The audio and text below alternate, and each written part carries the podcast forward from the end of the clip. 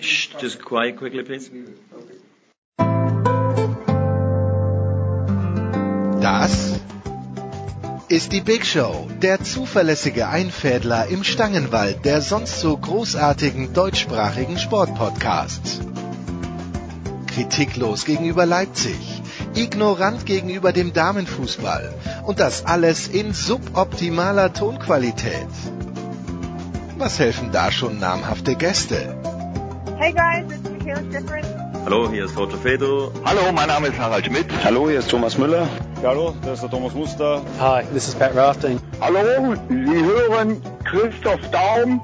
Eben, nix. Die Big Show. Fast live aus den David Alaba Studios in München. Jetzt. Ihr hört Sportradio 360. Hilft ja nix.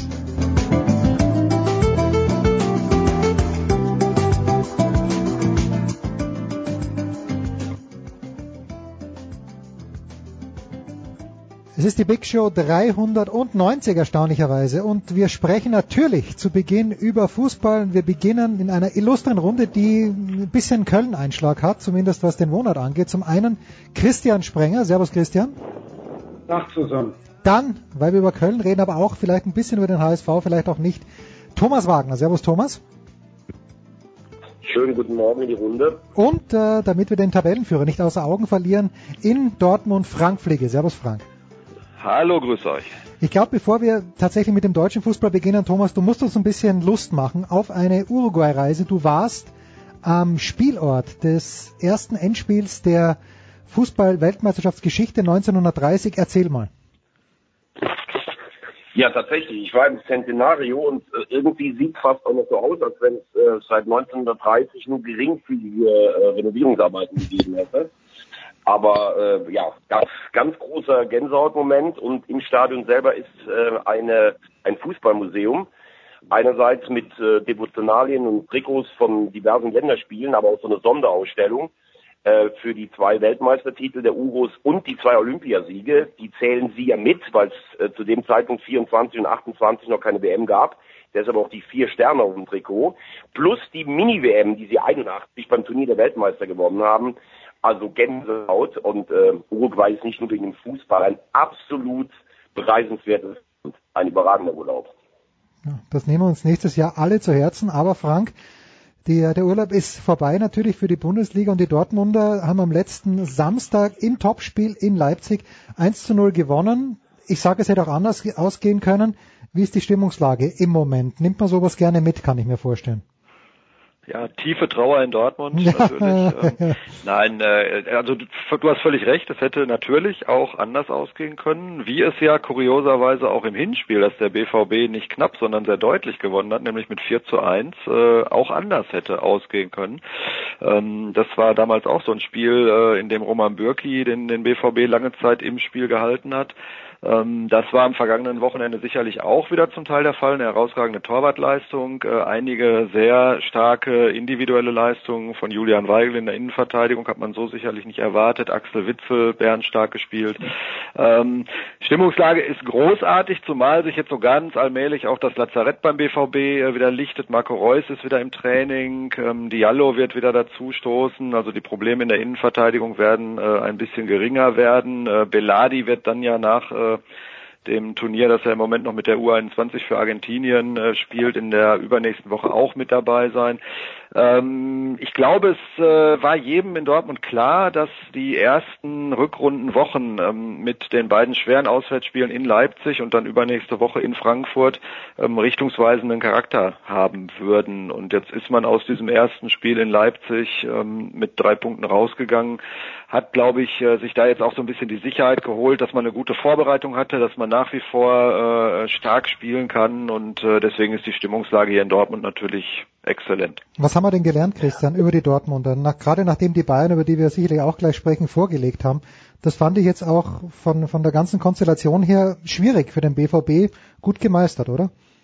Na, so schwierig war es für den BVB ja jetzt auch nicht. Ähm, die haben am Freitag, wie Lucien Favre mir nachher und ja allen anderen auch im Interview versichert hat, natürlich geguckt, aber nur nebenbei. Sie haben vielmehr dann Samstag um 15.30 Uhr alles andere geguckt. Schwierig vielleicht deshalb, weil es das erste Mal war, wo sie, wo sie unter diesem Druck in Gänsefüßen standen. Ansonsten letztlich, wie sie dann in die Partie gegangen sind, äh, fand ich nicht so schwierig. Ähm, sicherlich hätten sie das Spiel auch verlieren können oder unentschieden spielen können. Sie hätten aber auch in der zweiten Halbzeit mit, oder in der ersten Halbzeit vielmehr schon mit 2-0 in Führung gehen können. Und dann weiß ich nicht, ob Leipzig nochmal zurückgekommen wäre an dem Tag, so wie Leipzig da gespielt hat. Ich war vor Ort. Ansonsten fand ich das beeindruckend, wie die aufgetreten sind. Und Marco Reus, das hast du, so genommen überhaupt nicht vermisst. Die Leitung bricht gerade ein kleines bisschen zusammen zu Christian Sprenger. Wir hoffen, wir kriegen ihn zurück. Thomas, das ist aber schon, wenn, wenn Frank das schon anspricht, zuerst in Leipzig, das ist doch ein Spiel, wo man, wenn man sich hinsetzt vor der Rückrunde, sagt, okay, da könnte ein kleiner, kleiner Ausrutscher passieren. Oder hast du dir gedacht, die sind so konzentriert, dass den Dortmunder da gerade eben nichts passiert, sondern dass dieser Ausrutscher dann eher meinetwegen in Augsburg kommt? Also ich sehe es ein bisschen anders als Christian, der sagt, es war überhaupt keine schwierige Situation. Sehe ich anders. Es war eigentlich genau das, ähm, was die Bayern gehofft haben. Äh, übrigens, wenn man sagt, Dortmund hatte ein bisschen Glück, muss man sagen, Bayern hatte in der zweiten Halbzeit auch Glück. Also diese ganzen Lobeshymnen kann ich nur für die erste Halbzeit gelten lassen. Und äh, dann war ja eigentlich dieses übliche Bayern-Spiel. Die ganze Winterpause immer schon, ja, die Dortmunder, mal gucken, wie die mit dem Druck umgehen. Dann gewinnen sie in Hoffenheim, was auch ein schweres Spiel ist. Ja. Dann kommt das ganze übliche, ah ja, mal gucken, wie die jetzt damit umgehen. Also eigentlich wie gemalt für das Bayern ähm, Gehabe der letzten Jahrzehnte und dann geht Dortmund dahin, ohne Reus, ohne die halbe Innenverteidigung und gewinnt einfach mal ganz cool 1-0. Also das war genau die richtige Antwort, wie mir dazu in der Woche vorher auch noch das Statement von Reus ganz stark gefallen hat, der gesagt hat, ich werde einfach nie bei den Bayern spielen. Das können sie sich also aufsparen, dieses übliche, oh, wir machen da noch ein Angebot. Damals haben sie ja ihn so ein bisschen auch verleumdet, indem sie gesagt haben, er hätte einen Stammplatz gefordert, was niemals äh, damals, also von Gladbach äh, nach Dortmund ging, waren die Bayern ein schlechter Verlierer. Ähm, was übrigens auch nicht stimmt, dass der Stammplatzgarantie, in Reus braucht keine Stammplatzgarantie. Also ich würde sagen, die erste Steilvorlage völlig entspannt abgeschmettert und ich höre immer, Dortmund hat so schwere Auswärtsspiele und es sind eigentlich nur drei Punkte, weil sie bei den Bayern spielen. Also ich sehe das noch nicht so, dass die Bayern das Spiel zu Hause gegen Dortmund gewonnen haben. Übrigens, die Bayern müssen auch noch nach Leverkusen, nach Gladbach. Also für mich wird Dortmund ganz klar und souverän deutscher Meister. Oh, Frank, Frank, also ich, ich, hätte überhaupt nichts dagegen, aber ich sehe das noch ein bisschen nicht so deutlich. Ich fand es ja lässig. Ich glaube, die Süddeutsche hat vor dem Spiel in Leipzig geschrieben, dass es in Dortmund halt deswegen so gut läuft, weil Marco Reus in allen 17 Spielen dabei war. Aber was hat das denn der Mannschaft gezeigt, dass sie auch ohne Reus da gewinnen können? Oder denkst du, dass das in der Mannschaft jetzt gar nicht so ein großes Thema war, sondern dass einfach die Zeitungen irgendwas schreiben mussten? Nein, in der Mannschaft ist es immer ein Thema, wenn ein Spieler ausfällt, äh, der zum einen äh, von seiner Persönlichkeit äh, in den letzten Monaten zu einem zu einem Leader in der Mannschaft herangewachsen ist und der einfach auch äh, über die Hinrunde hinweg konstant äh, Leistungen auf Topniveau gebracht hat. Ob der nun Marco Reus heißt oder oder anders, ist dann letztlich egal. Aber ähm, offenbar haben sie kein Riesenthema daraus gemacht. Sie haben es äh, gut weggesteckt und ich sag mal, das ist neben den drei Punkten, die du aus Leipzig mitgebracht hast, natürlich der der zweite besondere Wert äh, dieses Sieges ähm, der, der dir noch mehr Sicherheit gibt, weil äh, er dir zeigt, du kannst eben auch den Ausfall eines extrem wichtigen Spielers äh, in einem schweren Spiel ähm, verkraften. Und ähm, das macht dich als Mannschaft natürlich noch mal sicherer, ähm, als du vielleicht ohnehin schon bist. Ähm, von daher ähm, glaube ich, dass, dass dieses Spiel tatsächlich äh, mehr als nur diese drei Punkte äh, bedeutet hat, die am Ende unterm Strich in der Tabelle auftauchen. Ein Wort zu Leipzig, Christian. Die äh, haben sehr viele junge Spieler, also im, im, Großen und Ganzen, vor allen Dingen hinten auch mit Upamecano und Konate. Muss man von Leipzig ein kleines bisschen enttäuscht sein mit der Punkteausbeute bisher oder sind die aus deiner Sicht genau dort, wo sie hingehören? Ja, sie haben ja, also um das kurz nochmal aufzunehmen, was Wegge gesagt hat, ähm, nicht, dass das, nicht, dass das missverstanden wird. Ich fand es großartig, wie Dortmund so getan hat, als wäre das kein Druck. Also dass die schon da einen gewissen Druck gespürt haben, aber auch nachher alle gesagt haben, nö, komm, das, das meinte ich damit, dass sie das versucht haben äh, wegzunehmen. Witzel sagte nachher, du klar, dann sollen die Bayern tönen, sie wären nur noch auf drei Punkte dran, aber wenn sie vor dem Spiel tönen, dann fragen wir sie mal nach dem Spiel, da sind es wieder sechs Punkte. Das meinte ich damit. Ich fand das mental sensationell, wie die das gemacht haben. Leipzig darf man eins nicht vergessen, die haben natürlich einen Mini-Kader. Dann das andere darfst du auch nicht vergessen, Forsberg. So, und wenn dann Timo Werner nicht trifft, der hat ja so oft die Saison auch noch, oder in vielen Spielen hat er die Saison ja auch nicht getroffen. Wenn er getroffen hat, hat er immer doppelt getroffen. Das trifft RB Leipzig dann natürlich auch. Tja, und äh, die Frage ist... Aber ich finde, wenn ich, ich da mal kurz einhaken darf, ähm, weil die nach Leipzig gefragt hat, also ich finde für die Mannschaft, klar, sie, sie, sie sind jetzt eigentlich auf dem Kurs, wo sie hinwollen, aber der Rückstand, den sie selber schon haben, auf Dortmund, auf Bayern und auch auf Gladbach, dazu das hochpeinliche Ausscheiden aus der Europa League. Also ich finde, das wird durch den Tabellenplatz schon alles noch ein bisschen geschönt. Ähm, ich glaube, äh, Hasenhüttel, wenn der die Bilanz gehabt hätte, der wäre von Herrn Rangnick deutlich mehr unter Druck gesetzt worden, als dass natürlich der Trainer Rangnick jetzt vom Sportdirektor Rangnick wird. Dann soll doch der Frank auch noch was zu Leipzig sagen. Ich weiß, es ist ein Verein, der dir sehr am Herzen liegt, wenn es überhaupt ein Verein ist, Frank. ja, ist es glaube ich ja nicht, äh, 50 plus 1 und so, aber die Diskussion wollen wir hier jetzt nicht führen. Ähm, ich ich glaube auch, dass Leipzig deutlich äh, unter seinen eigenen Ansprüchen äh, im Moment äh, rumkurft. Äh, da, da muss man ja nur schauen, äh, wie die letzte Saison war, nämlich deutlich besser. Ähm, sie haben tatsächlich ein paar äh, personelle Probleme. Der Ausfall von Forsberg äh, tut weh.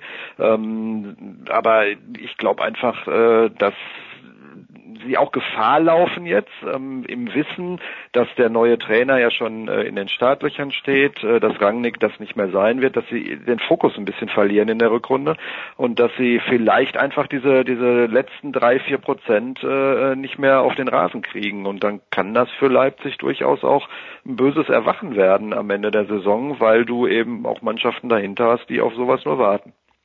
Wie war die Stimmung in Leipzig, Christian? Weil ich meine, beim ersten Spiel, das die Dortmunder dort absolviert haben, da gab es doch den Boykott der Fans, die gar nicht hingefahren sind. Aber ich meine jetzt beim Tor von Axel Witzel doch ziemlich viele schwarz-gelbe Stimmen gehört zu haben. Also da waren ohne Ende Dortmunder. Insofern äh, hat sich das dann vielleicht auch hoffentlich irgendwann mal erledigt mit, mit diesem Boykott, zumal ja Leipzig, die Stadt an sich, auch tatsächlich immer eine Reise wert ist. Das ist ja ganz äh, spannend. Der BVB ist, äh, da gibt es eine Studie der, der TU Braunschweig, glaube ich, dazu, äh, ist in den äh, neuen Bundesländern der beliebteste Bundesliga-Club. Die haben ohne Ende Fanclubs beispielsweise äh, in Ostdeutschland und auch im Leipziger Raum. Ähm, und äh, deshalb ist es nicht so, wenn die, wenn die Ultras aus Dortmund jetzt ankündigen, wir fahren nicht nach Leipzig, weil wir bei diesem ähm, Weißblechdosen-Club halt nicht äh, ins Stadion wollen, ähm, dann hast du trotzdem genug Dortmunder Fans, die sich das Spiel da natürlich angucken und Stimmung machen. Ja, hat sich wie ein echtes Bundesligaspiel angefühlt. Wir werden gleich, na sprechen wir jetzt gleich über den FC Bayern München. Thomas äh, in Hoffmann, du sagst ja in der ersten Halbzeit gut, in der zweiten dann nicht mehr so sehr. Ich habe halt schon noch die große Befürchtung, Thomas, dass äh, sich die Bayern fangen, weil wenn da alle wieder gesund sind, wenn auch äh, Ribéry und Robben wieder da sind, die haben halt vielleicht den einen Difference Maker mehr, als es die Dortmunder haben. So sehe ich das leider sehr pessimistisch, weil ich würde mir tatsächlich sehr, sehr wünschen, dass der BVB deutscher Meister wird. Also, dass die Bayern Qualität haben, äh, das wird ja niemand bestreiten. Und dass sie auch eine Qualität haben, die wahrscheinlich, wenn man alles nebeneinander stellt, auch nicht schlechter ist als Dortmund. Aber es sind sechs Punkte Vorsprung für Dortmund, das ist das Erste.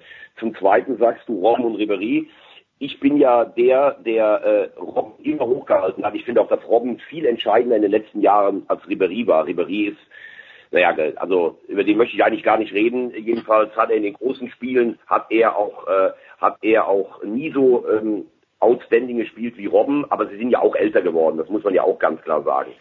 Äh, was man allerdings schon positiv äh, bei den Bayern bemerken muss, ist, ich glaube, Kovac hat eine bemerkenswerte ähm, Entwicklung genommen. Also er war ja eigentlich nach Düsseldorf gefühlt schon weg. Ich glaube, dass er ganz klar die Hierarchie gestrafft hat. Er hat Spieler wie Martinez und Hummels eigentlich erstmal äh, rasiert. Und das zeigt aber dann auch die Stärke eines Trainers. Er honoriert anscheinend dann doch, wie du dich im Training präsentierst, bringt Martinez, den eigentlich alle schon verkaufen wollten, bringt Hummels, der richtig gut gespielt hat. Also er nimmt diese Spieler dann auch wieder mit. Ähm, die Bayern sind deutlich stärker als im Herbst. Äh, ich sehe das auch nicht so, wie viele sagen, dass Liverpool die ganz klar ausschaltet. Also das sehe ich überhaupt nicht so. Äh, die Bayern sind an einem guten Tag in der Lage, jeden Gegner in Europa zu schlagen. Aber trotzdem halte ich fest. Ähm, zweite Halbzeit hat man auch gesehen. Es wird ja jetzt auch alles so überhöht. Neuer wieder Weltklasse wegen diesem einen Kopfball, den er hält. Das ist ein ganz normaler Ball, den ein Bundesliga-Torhüter halten muss. Punkt aus. Also ich kann in diese ganzen Lobeshymnen da noch nicht einstimmen. Es ist einfach so, sie schöpfen ihr Potenzial im Moment einigermaßen aus. Und das reicht an einem guten Tag immer, um mit jedem Gegner in Europa mitzuhalten, aber Meister wird Dortmund. Hätte den Ball Kai Dittmann auch gehalten, Thomas? In seiner Hochzeit. Wir wissen, Kai war ein fantastischer Torwart. Definitiv hätte der den Ball gehalten. Dem muss ein, äh, ich glaube, Kai hat ja dritte Liga gespielt, dem muss ein Drittligatorwart halten. Wenn er nämlich drin ist, sagen alle, boah, das geht aber schon wieder gut los. Das ist eine gute Parade, aber wenn ich das alles höre, oh, Neuer ist wieder da. Also haben Birki und Sommer am Wochenende äh, spektakulärer gehalten. Thomas, äh, nicht Thomas, Christian, wo kommt denn die Stärke von Kovac her? Hat es da, deiner Ansicht nach bei den Bayern äh, intern haben sie sich zusammengesetzt und die beiden äh, Herren Rummenigge und Hönes haben sich gesagt, jetzt lassen wir den mal in Ruhe arbeiten, solange die Ergebnisse stimmen? Schön wär's. Also das würde man sich ja wünschen. Ich freue, also ich schalte mich jetzt auch mal aus aus diesem Bayern-Bashing von wegen, äh, wir wollen jetzt nicht, dass die Meister werden und so weiter und so fort. Ich mag Nico Kovac total gern, finde ihn großartig. Hm. Mir hat es leid getan, wie sie ihn angezählt haben. Und ich hatte irgendwie die Hoffnung, ich weiß nicht, woher die Wende gekommen ist, dass sie dann plötzlich äh, doch jetzt zu ihm halten. Wahrscheinlich waren es dann letztlich dann doch die Siege, die den Bayern dann irgendwo die Augen geöffnet haben. Ich habe das schon öfter gesagt. Sie hätten vor der Saison sagen sollen, passt mal auf, Freunde, wir äh, haben eine Umbruchsaison und ähm, wenn wir irgendwie einen Titel holen, ist es gut. Aber nein, dann kam halt wieder dieses Großkotz Bayern und wir müssen einen Titel holen und so weiter und so fort. Ähm, ich würde mir wünschen, dass Nico Kovac ein bisschen Zeit hat. Ich würde mir natürlich auch wünschen, dass sie dieses Jahr nicht Meister werden, das nur nebenbei. Aber ähm, dass sie so abkacken, wie es sich der eine oder andere wünscht oder wie es, wie es zwischenzeitlich ja mal aussah, das glaube ich auch nicht. Also da bin ich auch bei Veggie genauso wie äh, mit Liverpool. Da sehe ich sie auch noch nicht ausgeschieden. Darüber sinnieren wir mal ganz kurz in einer Pause mit Christian Sprenger, mit Thomas Wagner, mit Frank Fligge. Don't go away, sagt man da, glaube ich, im richtigen Radio.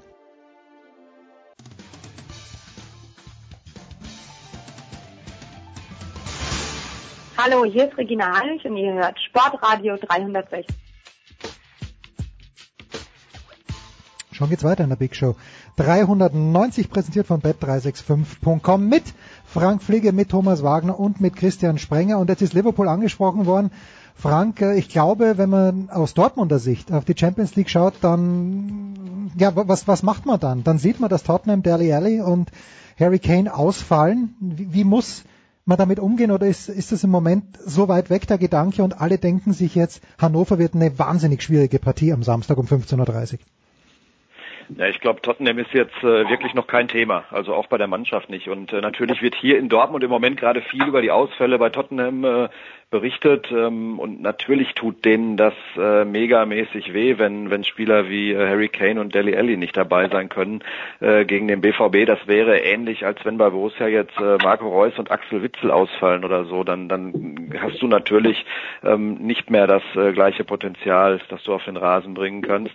Ähm, aber das ist ehrlich noch ein Stück weg. Natürlich guckt man hier in Dortmund auch äh, sehr sehr gespannt auf dieses Duell zwischen äh, Liverpool ähm, und den Bayern äh, einfach deshalb, weil Jürgen Klopp äh, von vielen Dortmundern nach wie vor heiß und innig geliebt wird und äh, man immer den Blick, seit er in England ist, äh, auf dem FC Liverpool hat. Ähm, und äh, ich glaube, hier in, in Dortmund würden sich natürlich auch alle für Klopp freuen, ähm, wenn er die Bayern rausschmeißen würde. Ähm, abgesehen davon, dass sich alle ohnehin freuen würden, wenn die Bayern rausfliegen, unabhängig davon, wer der Gegner ist. ja, das kann ich gut nachvollziehen. So, und äh, innig geliebt wird in Köln angeblich auch Anthony Modest, Christian. Wann wird er denn für den FC spielen? Ich bin ganz konsterniert, dass die dritte Liga an diesem Wochenende beginnt, die zweite aber noch eine Woche Pause hat. Ähm, soll ich damit anfangen mit der dritten und der zweiten Liga? Ich gehe davon aus, dass Anthony Modest noch im Jahr 2019 für den FC spielt. Ob jetzt, ob jetzt erste oder zweite Liga, ähm, weiß ich nicht. Da geht, da geht's ja, da geht's ja ein bisschen drunter und drüber und dann gibt's ja gibt ja das zu lesen und das zu lesen. Ich bin weder FIFA-Jurist noch äh, irgendwie sonst jetzt in diesen Fragen sonderlich bewandert. Keine Ahnung. Wenn es auch ohne läuft, aber, ist auch gut. Aber Christian, da muss man ja auch mal sagen, also das ist eine der lächerlichsten Possen, die ich in den letzten Jahren im Fußball erlebt habe. Der erste FC Köln, der sich ja immer so von seinen Fans auch feiert als einer der besten Clubs Deutschlands, wobei ich dann immer sage, mir fehlt da in der Vita so der Europapokal, weil ja gefühlt immer denken, die Bayern, die Bayern haben mal gerade äh, die 35-jährige Schwächephase des FC ausgenutzt, um äh, Rekordmeister zu werden.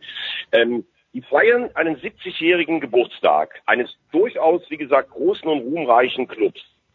Und sie haben nichts Besseres zu tun, als einen Modest zu feiern, zurückkommt, der zwei gespielt hat, der sicherlich gute Leistungen gebracht hat. Sie ehren keinen Schäfer, keinen Overath, keinen Flur, keinen Schuhmacher, nix, sondern die reden alle nur über Modest, Modest, Modest, der angeblich vor anderthalb Jahren für 35 Millionen verkauft wurde und dann kostenlos zurückkommt, weil Martin Schulz verhandelt hat. Das muss man sich alles mal auf der Zunge zergehen lassen. Das ist der komplette Irrsinn. Und ich wundere mich, dass in Köln die Medien alle so ruhig sind. Das geht ja jetzt schon über zwei Monate, dass immer noch keine Spielberechtigung da ist. Wahrscheinlich wird er nachher eine bekommen und ein kleines Geld dahin fließen. Aber in einer Zeit, wo du normalerweise wissen musst, dass äh, im Profifußball alles wasserdicht sein soll mit Verträgen, sowas zu verkünden und dann ist er seit zwei Monaten nicht spielberechtigt, also das finde ich eine, eine groteske Sondersgleichen. Ja, wir haben ja in, in, im vergangenen Jahr des Öfteren auch bei anderen Vereinen, auch bei Europapokalsiegern erlebt, dass das in Sachen Kommunikation nicht immer brillant verlaufen ist. Ne? Denken wir jetzt mal an die Bayern und so weiter und so fort. Da stimme ich dir 100% zu. Ich kann das auch nur aus der Distanz beurteilen. Nach dem, was ich gelesen und gehört habe, war es wohl ein Anliegen des Präsidenten, das so alles zu machen, wie es denn gemacht worden ist im Nachhinein werden sie hoffentlich auch schlauer sein und sagen, meine Güte, was haben wir denn da gemacht? Klar, das kann ich nicht machen. Ich kann, kann nicht sagen, pass auf, äh, ab morgen fahre ich Mercedes und dann habe ich nicht mal die erste Rate auf der Tasche, so ungefähr. Also bin ich absolut weit. Tja, das wollen wir alle, gewissermaßen Mercedes fahren, ohne die erste Rate auf der Tasche zu haben, wird aber nicht funktionieren. Für die Kölner wird es wurscht sein, ob Anthony Modest im Frühjahr spielt, denn der großartige Florian Kainz ist ja aus Bremen gekommen, der einst beim SK Bundegammer Sturm Graz, da ist er groß geworden. Also wenn alle Stricke reißen, Florian Kainz wird am Start sein. Frank Fligge ist, wenn ich es richtig in Erinnerung habe, Frank, du hast doch engste Beziehungen zum Handball, ja oder ja? Ja, ich bin Vorsitzender eines Handballvereins, der ASC 09 Dortmund. Unsere erste Damenmannschaft schickt sich gerade an, möglicherweise in die dritte Liga West aufzusteigen. Dort würden wir dann gegen den ersten FC Köln spielen in der nächsten Saison. Das nur am Rande. Ich bin äh, erfreut, dass in Köln noch Fußball gespielt wird. Nach den Eindrücken der letzten Tage hätte man ja vermuten können, äh, dass nur noch die Harzkugel durch die Luft fliegt. Das ist nicht der Fall. So, aber was aber ich war gestern in der Halle, also ja ich hatte mich eigentlich zuerst, habe ich gedacht, schade, dass man in einer Gruppe mit Kroatien, Spanien, Frankreich und Deutschland sind vor dem letzten Spieltag die Halbfinaltickets verteilt. Das hätte ja auch niemand gedacht. Das Aber es war ein großartiges Erlebnis. Also ich war vor zwölf Jahren damals im Viertelfinale gegen Spanien und im Finale gegen Polen in der Halle. Aber es war gestern einfach, obwohl es ja sportlich nicht mehr um so viel ging, also eine wahnsinnig schöne Atmosphäre. War richtig geil, muss ich sagen. Es ist einfach ein toller Sport und äh, ich freue mich gerade ein bisschen, dass die Deutschen das auch gerade wieder merken. So, und da ist ja aber Frank, das, ja. das, das Bittere ist ja, glaube ich, das wird jetzt zwei, drei Wochen anhalten, genau wie beim Eishockey, als die äh, Silber geholt haben und dann wird wieder alles, äh, wird der Fußball wieder alles wegdrängen und obwohl ich und wir ja alle den Fußball lieben, ich finde es in Deutschland echt nicht schön, dass der Fußball die anderen Sportarten so an den Rand drängt. Wenn ja, also ich bin, ich bin da beide. Ja, sag es. Und kaufst dir die Gazette der Sport, da hast du 50 Seiten über Fußball, hast aber auch 10 Seiten über Basketball, 10 Seiten über Volleyball und 4 Seiten über Wasserball. Und das, wenn du dir anschaust, wie bei uns die Sportzeitungen zum Beispiel aufgemacht sind, das ist schon schade, finde ich. Ja, es gibt bei uns, es gibt bei uns auch im ZDF ein aktuelles Sportstudio, das ein aktuelles Fußballstudio ist. Also ich sag mal auch dieser ganze Hype, der im Moment äh, berichtet wird teilweise, ähm, löst der Handball jetzt den Fußball ab. Das ist natürlich großer Unfug. Ähm, aber ich glaube schon, wir haben das 2007 nach dem WM-Titel bei der Heim-WM äh, schon im Handball ein bisschen gespürt. Da war aber der Verband und, und auch die Landesverbände waren relativ schlecht darauf vorbereitet, äh, diesen Boom dann auch so ein bisschen für sich zu nutzen und den Nachwuchs ein bisschen besser zum Handball zu kriegen. Da gibt's mittlerweile eine bessere Vorbereitung, da sind Konzepte erarbeitet worden und äh, das muss eigentlich das Ziel sein, dass man aus dieser Heim-WM, aus dieser tollen Stimmung, Pro-Handball-Stimmung, jetzt ein bisschen was auch für den Amateurhandball rauszieht. So, aber die Ich möchte ganz kurz noch an der Stelle, äh, weil wir am Montag ja das Spiel gegen Kroatien hatten, ähm, weil da so viel darüber berichtet wurde. Ich fand die Attacke von äh, Andy Wolf gegen den Kollegen Schneider übrigens äh, nicht richtig. Also wenn der Duschniak sich 65 Minuten lang nur beschwert bei der ersten Aktion an und kommt dann zum Interview und sagt lächerlich, dann darf der Kollege auch mal nachfragen, was er lächerlich findet. Also das fa- fand ich nicht korrekt, muss ich jetzt sagen, von Wolf. Über Dufniak werden wir gleich dann mit Götzi und mit Annette Sattler und mit Saskia Leite sprechen, weil der sich schon in München aufgeführt hat. Das war Wahnsinn. Absolute Narrenfreiheit. Die Frage äh, an den Frank ist aber dieser Boom. Du sagst, die Landesverbände waren nicht darauf vorbereitet. Gestern Abend standen dort Dominik Klein, Stefan Kretschmer, äh, den dritten Handballspieler habe ich vergessen, nein, Bob Hanning natürlich und äh, der Pommes und äh, Bommes. Und da ging es auch drum, wie kann ich diesen Boom jetzt fortführen? Ich sag, der Handball muss oder eine Sportart, die muss in den großen Städten präsent sein, weil du hast jetzt die WM in München gehabt, wo es keinen Verein gibt, du hast ihn in Köln gehabt, wo es Gummersbach in der Nähe zwar gibt, aber eben nicht in Köln und in Hamburg gibt es auch keinen Handballverein mehr. Ist das ein Weg, de- den der deutsche Handball gehen muss, wenn dieser Boom aufgefangen oder wenn er, wenn er weitergeführt werden muss? Ja, aber du kannst es ja nicht erzwingen. Es hat ja in Hamburg, in, in Hamburg auch den Versuch gegeben. Es gibt übrigens nach wie vor einen Handballverein in Hamburg, aber eben nicht mehr auf dem Niveau. Ähm, ich, ich bin irgendwie dann auch äh, immer der Meinung, äh, dieser, dieser krampfhafte Versuch, Sportarten in Großstädten zu etablieren, wo sie keine Tradition und vielleicht auch keine, keine Fanbase haben, äh, ist sehr künstlich, wird oft auch als genau das entlarvt und ist dann möglicherweise auch nicht der richtige Weg. Ähm, der Handball äh, ist ja auch in einigen Großstädten äh, mittlerweile vertreten, aber ich glaube nicht, dass das das allein glückselig machende Instrument ist, zu sagen, wir müssen jetzt mit dem Handball in die Großstädte und nur dann kann er Erfolg haben. Ähm, ich äh, glaube eher, dass es insgesamt äh, gelingen muss, ähm, diesem, diesem Sport äh, oder auch anderen Sportarten, die ähnliches Potenzial haben wie Basketball und Eishockey, die alle drei, vier, 5.000 Zuschauer oder in den Spitzenbegegnungen äh, Begegnungen sogar noch mehr Zuschauer haben in den großen Hallen, ähm, die, die müssen wieder mehr ins Fernsehen, die brauchen mehr Fernsehpräsenz. Das ist, glaube ich, eher der Schlüssel. Ja, gut. Preaching to the converted. Christian, dein Bezug zum Handball ist welcher? Gar keiner. Doch, wir mussten in der Schule unser, unser, ähm, unser Sportlehrer war absoluter Handballer. Also insofern haben wir in, im Sportunterricht mehr Handball gespielt als Fußball. Ähm, ich finde Handball ist eine faszinierende Sportart. Für mich allerdings auch mit die brutalste Sportart. Äh, weil ich finde, immer Handball geht es immer darum, irgendwie einen Foul zu provozieren, um einen Freiwurf rauszukriegen. Aber wenn ich dann Handball gucke, dann bleibe ich auch hängen. Und zwar nicht nur bei, äh, bei, bei WM-Spielen, sondern auch tatsächlich bei, bei Ligaspielen oder auch äh, bei Champions League-Spielen. Da habe ich mir früher ganz viele angeguckt, jetzt allerdings dann gezwungenermaßen, weil ich halt fürs Coaching ein bisschen gucken musste. Aber dann bin ich tatsächlich auch hängen geblieben bei Westbrech Strom gegen Schlag mich tot in der ersten Runde, was sich eigentlich kein Mensch angucken kann. Also ich zumindest nicht. Und dann freiwillig vorher und dann sitzt du da und sagst, boah, ist ja eigentlich doch eine geile Sportart.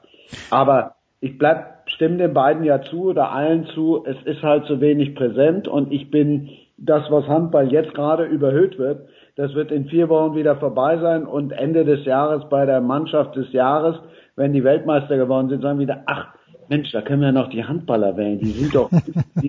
da war doch was, ja. Ja. Die könnte man dazu nehmen. Gut, was wird am kommenden Wochenende sein? Der BVB spielt zu Hause gegen Hannover. Ich gehe mal davon aus, Frank, du wirst im Stadion sein. Ja, ich bin Samstag im Stadion, gucke mir die Borussen gegen äh, Hannover an, äh, bin gespannt, ähm, weil das Hinspiel war nix, um das mal ganz deutlich zu sagen. 0 zu 0, stinkt langweilig, kaum Torchancen. Hannover steht mit dem Rücken zur Wand. Äh, mittlerweile natürlich eine ganz andere Situation äh, als äh, damals. Ähm, ich gehe vom Sieg aus äh, des BVB, das ist ein Spiel, das muss er gewinnen. Sonntagnachmittag gibt's bei uns äh, im Vereinsheim Rudel gucken, sofern die Deutschen sich fürs Finale qualifizieren, ähm, werden wir ein bisschen WM rocken. Tja, darüber werden wir wie gesagt gleich sprechen. Thomas, bist du in den Stadien unterwegs? Denn die dritte Liga, wie ich später erfahren werde, die beginnt ja schon. Ich bin morgen am heiligen Berg deines Heimatlandes. Ich fahre morgen nach Kitzbühel und bin am Wochenende bei der Schweiz. Das habe ich dir auch schon mal gesagt. Ja, Moment, ich bin, Moment. Sehr ich bin sehr neidisch. Moment, Moment. Ich, ich, werde morgen auch hinfahren, Thomas. Äh, wir müssen uns sehen. Ich meine, du bist natürlich bei Veranstaltungen, wo ich gar nicht reinkomme, weil du ein VIP bist, aber irgendwo eine. Nein, bin ich, bin ich nicht. Wir, wir werden uns auch, werden uns nachher nochmal kurz schließen und werden uns auf einen Kaffee-Channel oder einen Scheitel-Bier treffen. Das klingt Bist schon du- mal herrlich. Wieso nur Wie ist das Wetter? Wie sind die Wettervorhersagen? ja, ich, ich, äh, letztes Wochenende hieß es, dass es dieses Wochenende Niederschlag geben soll, aber das hat sich, glaube ich, schon relativiert. Im Moment Kaiserwetter, möchte ich sagen, und das soll, glaube ich, auch einigermaßen ordentlich bleiben fürs Wochenende. Sehr gut. Sage ich auch. So, Christian, dann bist du derjenige, äh, bei dem es noch Überraschungspotenzial gibt. Äh, Lass mich raten, FC Bayern gegen VfB am Sonntag. Nein, nein, nein. Am Samstag die kleine, die, die, die kleine Borussia, die die andere Borussia, die wahre Borussia, wie auch die Gladbach-Fans gerne sagen. Also Gladbach gegen Augsburg. Da freue ich mich drauf. Äh, ich bin immer gern in Gladbach und ich bin auch mal sehr gespannt, äh, wie es mit Augsburg weitergeht. Darf ich dazu noch eine Frage stellen, weil wir sprechen gleich mit Olli Seidler und mit Fabian Wittke über Hannover 96, aber ich verstehe Augsburg nicht. Äh, Ich weiß nicht, wie oft äh, ihr Augsburg schon gesehen habt, aber die Mannschaft, die spielt eigentlich recht ordentlich und hat aber nur 15 Punkte, ist tatsächlich in Abstiegsgefahr. Äh, Christian, magst du vielleicht ganz kurz mir die Mannschaft erklären, weil ich, ich weiß nicht, was da falsch läuft. Was soll, was soll da falsch laufen? Also ich glaube nicht, dass da viel falsch läuft. Ich bin vor der Saison von diversen Kollegen beschimpft worden, weil ich Augsburg tatsächlich als Abstiegskandidat getippt habe. Ähm, und alle haben gesagt, ja, das haben wir früher auch immer getippt, aber die machen sich schon. Äh, die spielen in diesem Jahr so, wie man eigentlich jedes Jahr rechnet, dass sie spielen. Gut. Dann haben sie halt auch noch Pech gehabt, dass sie äh, die Hinrunde ohne Torwart gespielt haben. Böse vom Ach, der Lute war doch bei den Bayern so gut, dass er danach gleich ein paar Mal ordentlich viel Fehler machen durfte. Gut, vielen Dank, meine Herren. Danke, Thomas Wagner. Wir werden uns kurz schließen in Kitzbühel. Danke, Frank Fliege. Danke, Christian Spreng. Wir machen eine kurze Pause und dann geht's ja weiter, wie gesagt, mit Hannover 96 und mit Olli Seidler und mit Fabian Wittke.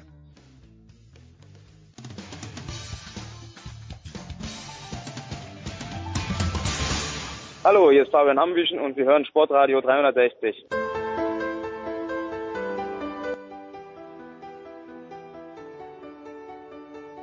So, es geht weiter mit Fußball in der Big Show 390, präsentiert von bet365.com. Da kann man heute noch ein Konto öffnen und einen Einzahlungsbonus von bis zu 100 Euro bekommen bei bet365.com. Und wir gehen in die Tiefen der ersten Liga. Wir gehen in den Norden gewissermaßen, nicht gewissermaßen, sondern ganz explizit. Zum einen zum König des Nordens von Sky, Oliver Seidler. Servus, Olli.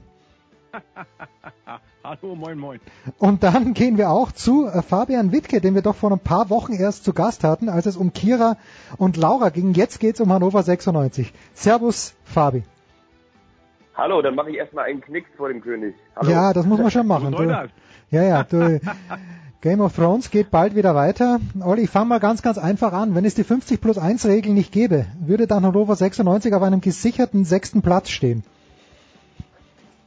Boah, das, ist- ich habe meine Glaskugel heute nicht mit dabei. Insofern kann ich es nicht perfekt beantworten. Aber grundsätzlich muss man sagen, du hast ein Themenfeld angesprochen, an dem sich Hannover 96 intensiv reibt. Aber du kannst mal so durchgehen, was es für Möglichkeiten gibt, was einem Verein in der Fußball-Bundesliga Schwierigkeiten macht. Dann findest du eigentlich alle auf der Liste der, auch auf der Seite der Liste, die ähm, Hannover 96 momentan Schwierigkeiten bereiten. Also Fabian und ich haben ja am äh, Sonntag und am Montag ein Possenspiel der ganz besonderen Art noch einmal miterleben dürfen in Hannover. Es war wieder mal sensationell. Tja, Fabian, äh, ex ähm, führe doch ein kleines bisschen aus. Was ist genau passiert? Ich war mir nicht ganz sicher, ob André Breitenreiter am Montag um 14 Uhr noch Trainer war oder nicht. Wie ist die aktuelle Sachlage? Wie, was sagt eine Glaskugel gerade in Bezug auf diese Person? Ja, das wussten wir ja alle nicht. Also am vergangenen Montag war ja der Neujahrsempfang bei Hannover 96 und das wäre ja, oder beziehungsweise das war ja um 12 Uhr, da sollte es losgehen und dann standen wir Journalisten da alle vor der Arena und haben gewartet, was jetzt womöglich passieren sollte, weil es unterschiedliche Medien gab, die am Sonntagabend gemeldet hatten, dass André Breitenreiter vor dem Ausstünde bei Hannover 96. Ja, und dann standen wir da und haben gesagt, mal gucken, was jetzt passiert. Dann fuhr da ein Dienstfahrzeug vor von Hannover 96 und da drin saß André Breitenreiter. Und haben wir gefragt, André Breitenreiter, ähm, heute dabei bei diesem Neujahrsempfang. Dann grinste er nur und sagt, natürlich, ich bin ja auch eingeladen. Naja, und dann nahm das Schicksal so seinen Lauf. Auf diesem Neujahrsempfang haben letztendlich alle über André Breitenreiter gesprochen, der Präsident von Hannover 96, Martin Kind, der Manager von Hannover 96, Horst Held. Nur einer hat nicht über André Breitenreiter gesprochen, das war André Breitenreiter, der saß da mit einem aufgesetzten, mit einem etwas gezwungenen Lächeln und ähm, hat das im Prinzip alles über sich ergehen lassen, natürlich wohl wissend, wie die berühmten Mechanismen des Geschäfts funktionieren. Also natürlich weiß er auch, dass dann Horst Held hinter seinem Rücken auch schon mal guckt, wer wäre denn eine mögliche Alternative. Vorweg gesagt, Martin Kind hat gesagt, ähm, André Breitenreiter ist und bleibt unser Trainer, Klammer auf, bis zum Spiel gegen Borussia Dortmund, Klammer zu, alles weitere, was darüber hinaus passiert, das werden wir dann sehen und äh, hat auch gleichzeitig gesagt, ähm, also wenn wir eine ähnlich schwache erste Halbzeit sehen von unserem Team ähm, wie am vergangenen Wochenende gegen Werder Bremen, dann müssen wir neu diskutieren.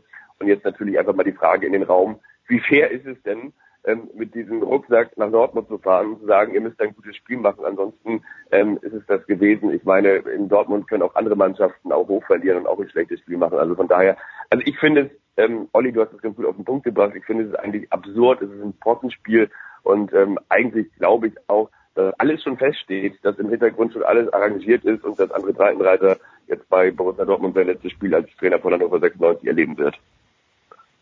Oder du kannst gerne gerne reinspringen. Also ich habe mir das früher auch immer ja. gefragt, wenn es dann heißt, okay, wir geben ihm noch eine Chance und die Chance ist in München bei den Bayern, dann heißt es doch nur, dass man sich Zeit kauft, um vielleicht die letzten Vertragsmodalitäten mit dem neuen Trainer zu regeln, oder?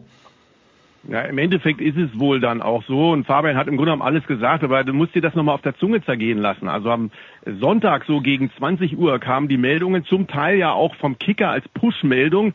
André Breitenreiter wird bei Hannover 96 entlassen.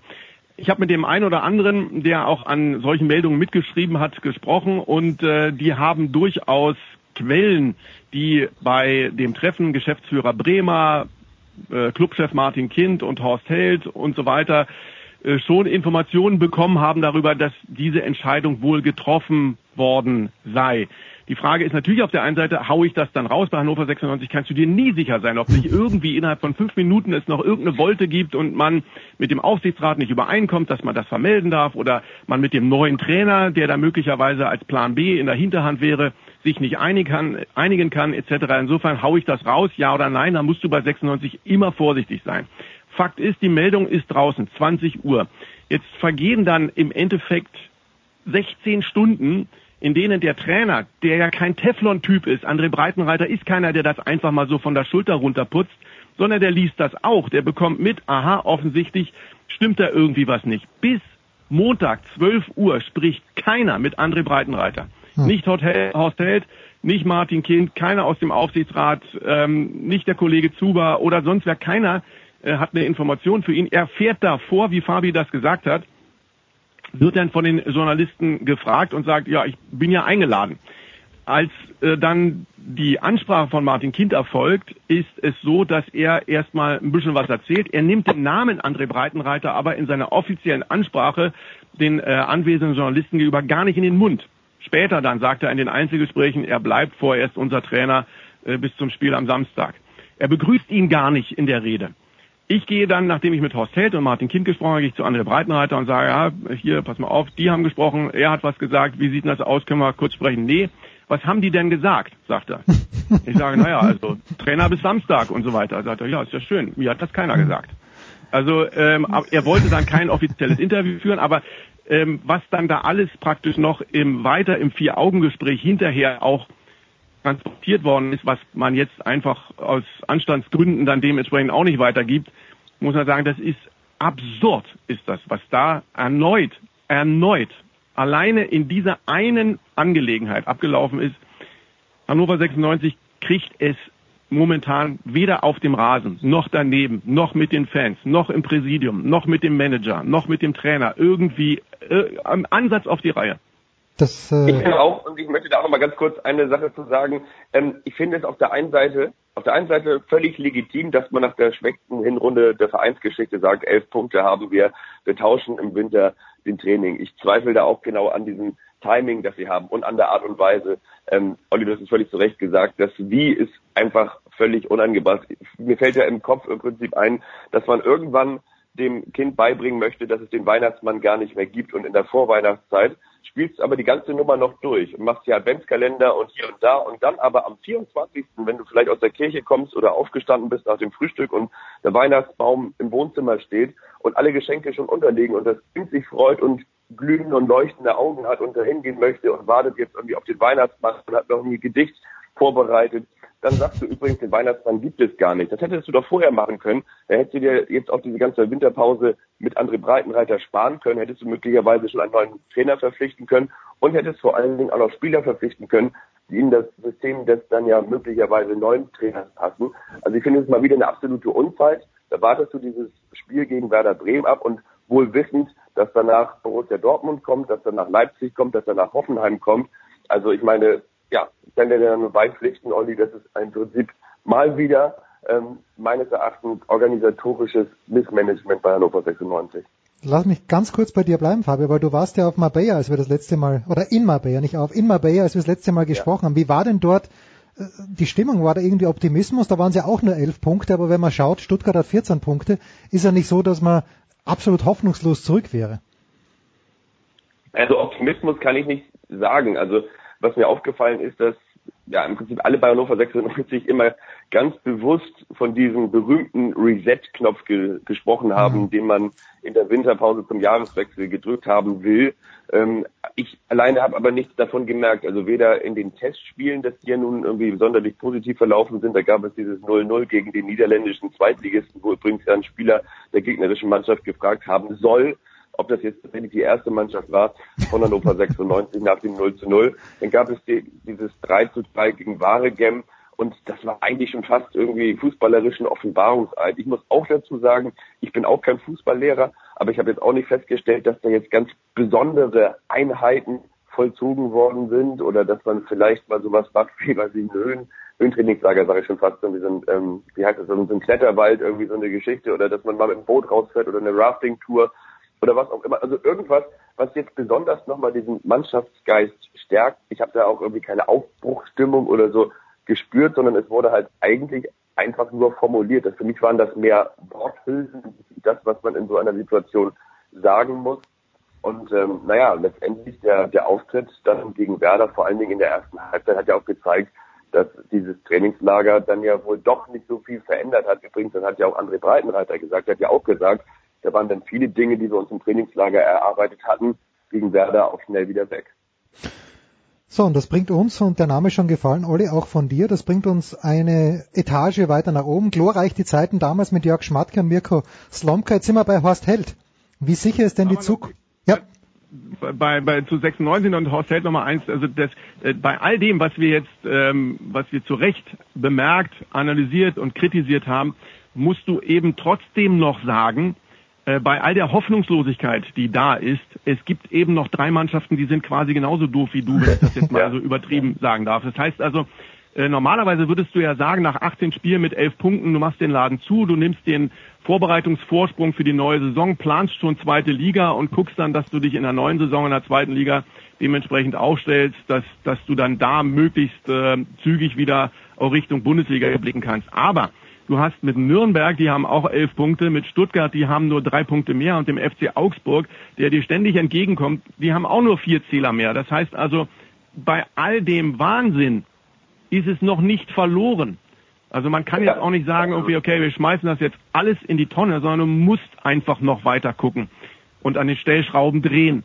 Äh, und im Zweifel ja, man, bin ich auch bei Fabi. Also wenn du nach äh, mit elf Punkten in die Winterpause gehst und analysierst, das war alles nix, hast dann einen neuen Trainer, der drei Wochen Zeit hat, seine Ideen zu implementieren und äh, andere andere Impulse zu setzen und so weiter. Aber hast du eben nicht gemacht und dann nach einem Bremen-Spiel so einen Faster aufzumachen auf diese Art und Weise, es ist eben bitter. Aber es ist eben noch nicht vorbei.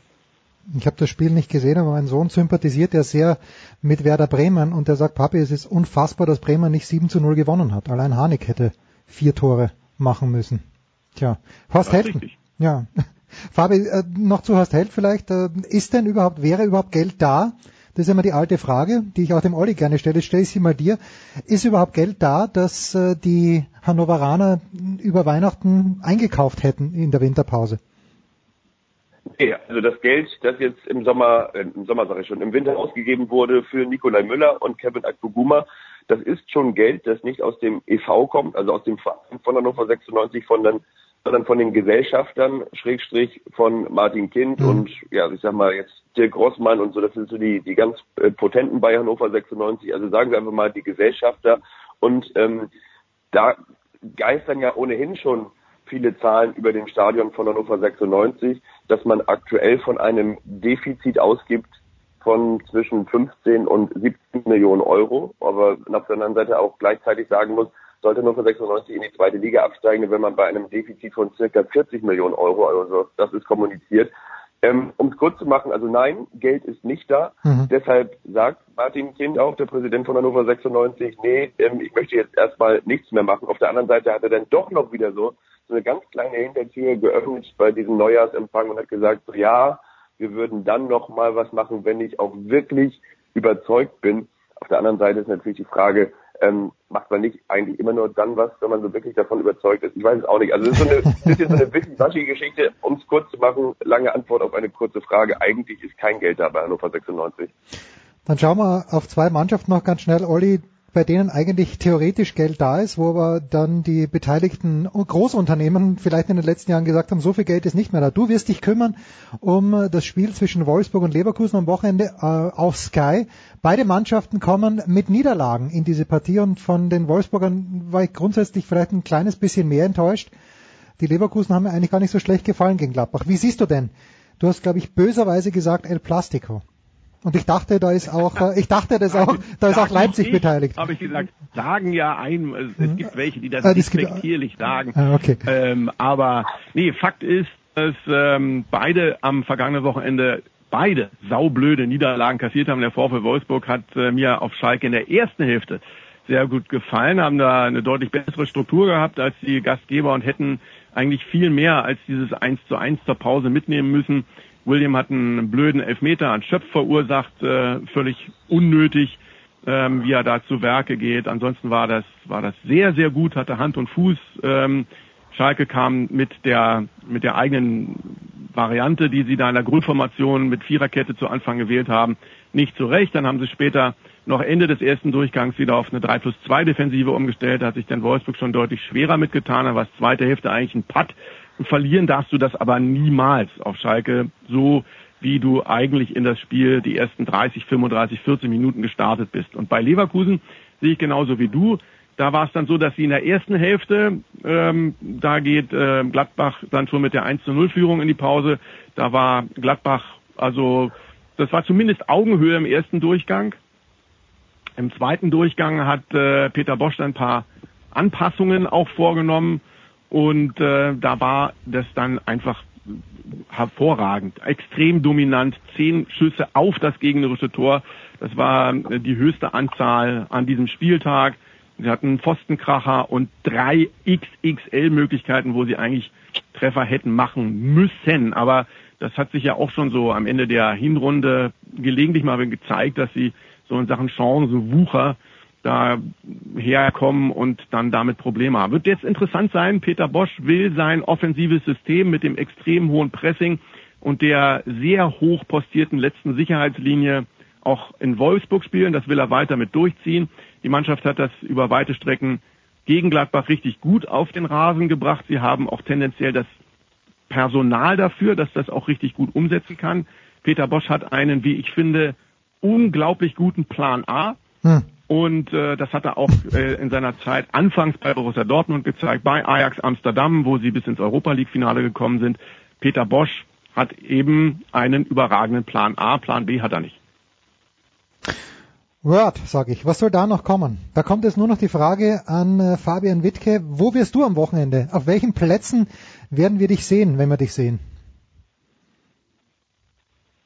Jetzt am Wochenende bin ich tatsächlich nicht unterwegs. Also ich bin am Wochenende zu Hause und ähm, leg die Füße hoch und ähm, schau mir oder höre mir das dann natürlich auch im Radio an. Muss ich natürlich auch sagen, wenn ich für NDR 2 arbeite. Ja, also von ja, ja. daher, ähm, nee, also ich bin am Wochenende ums Kurzmachen nicht unterwegs.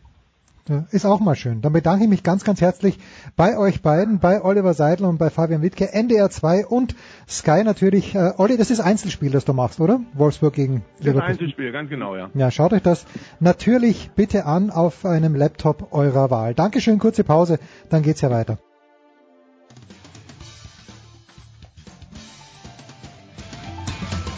Hey, this is Dennis Jenner and you're listening to Sport Radio 360.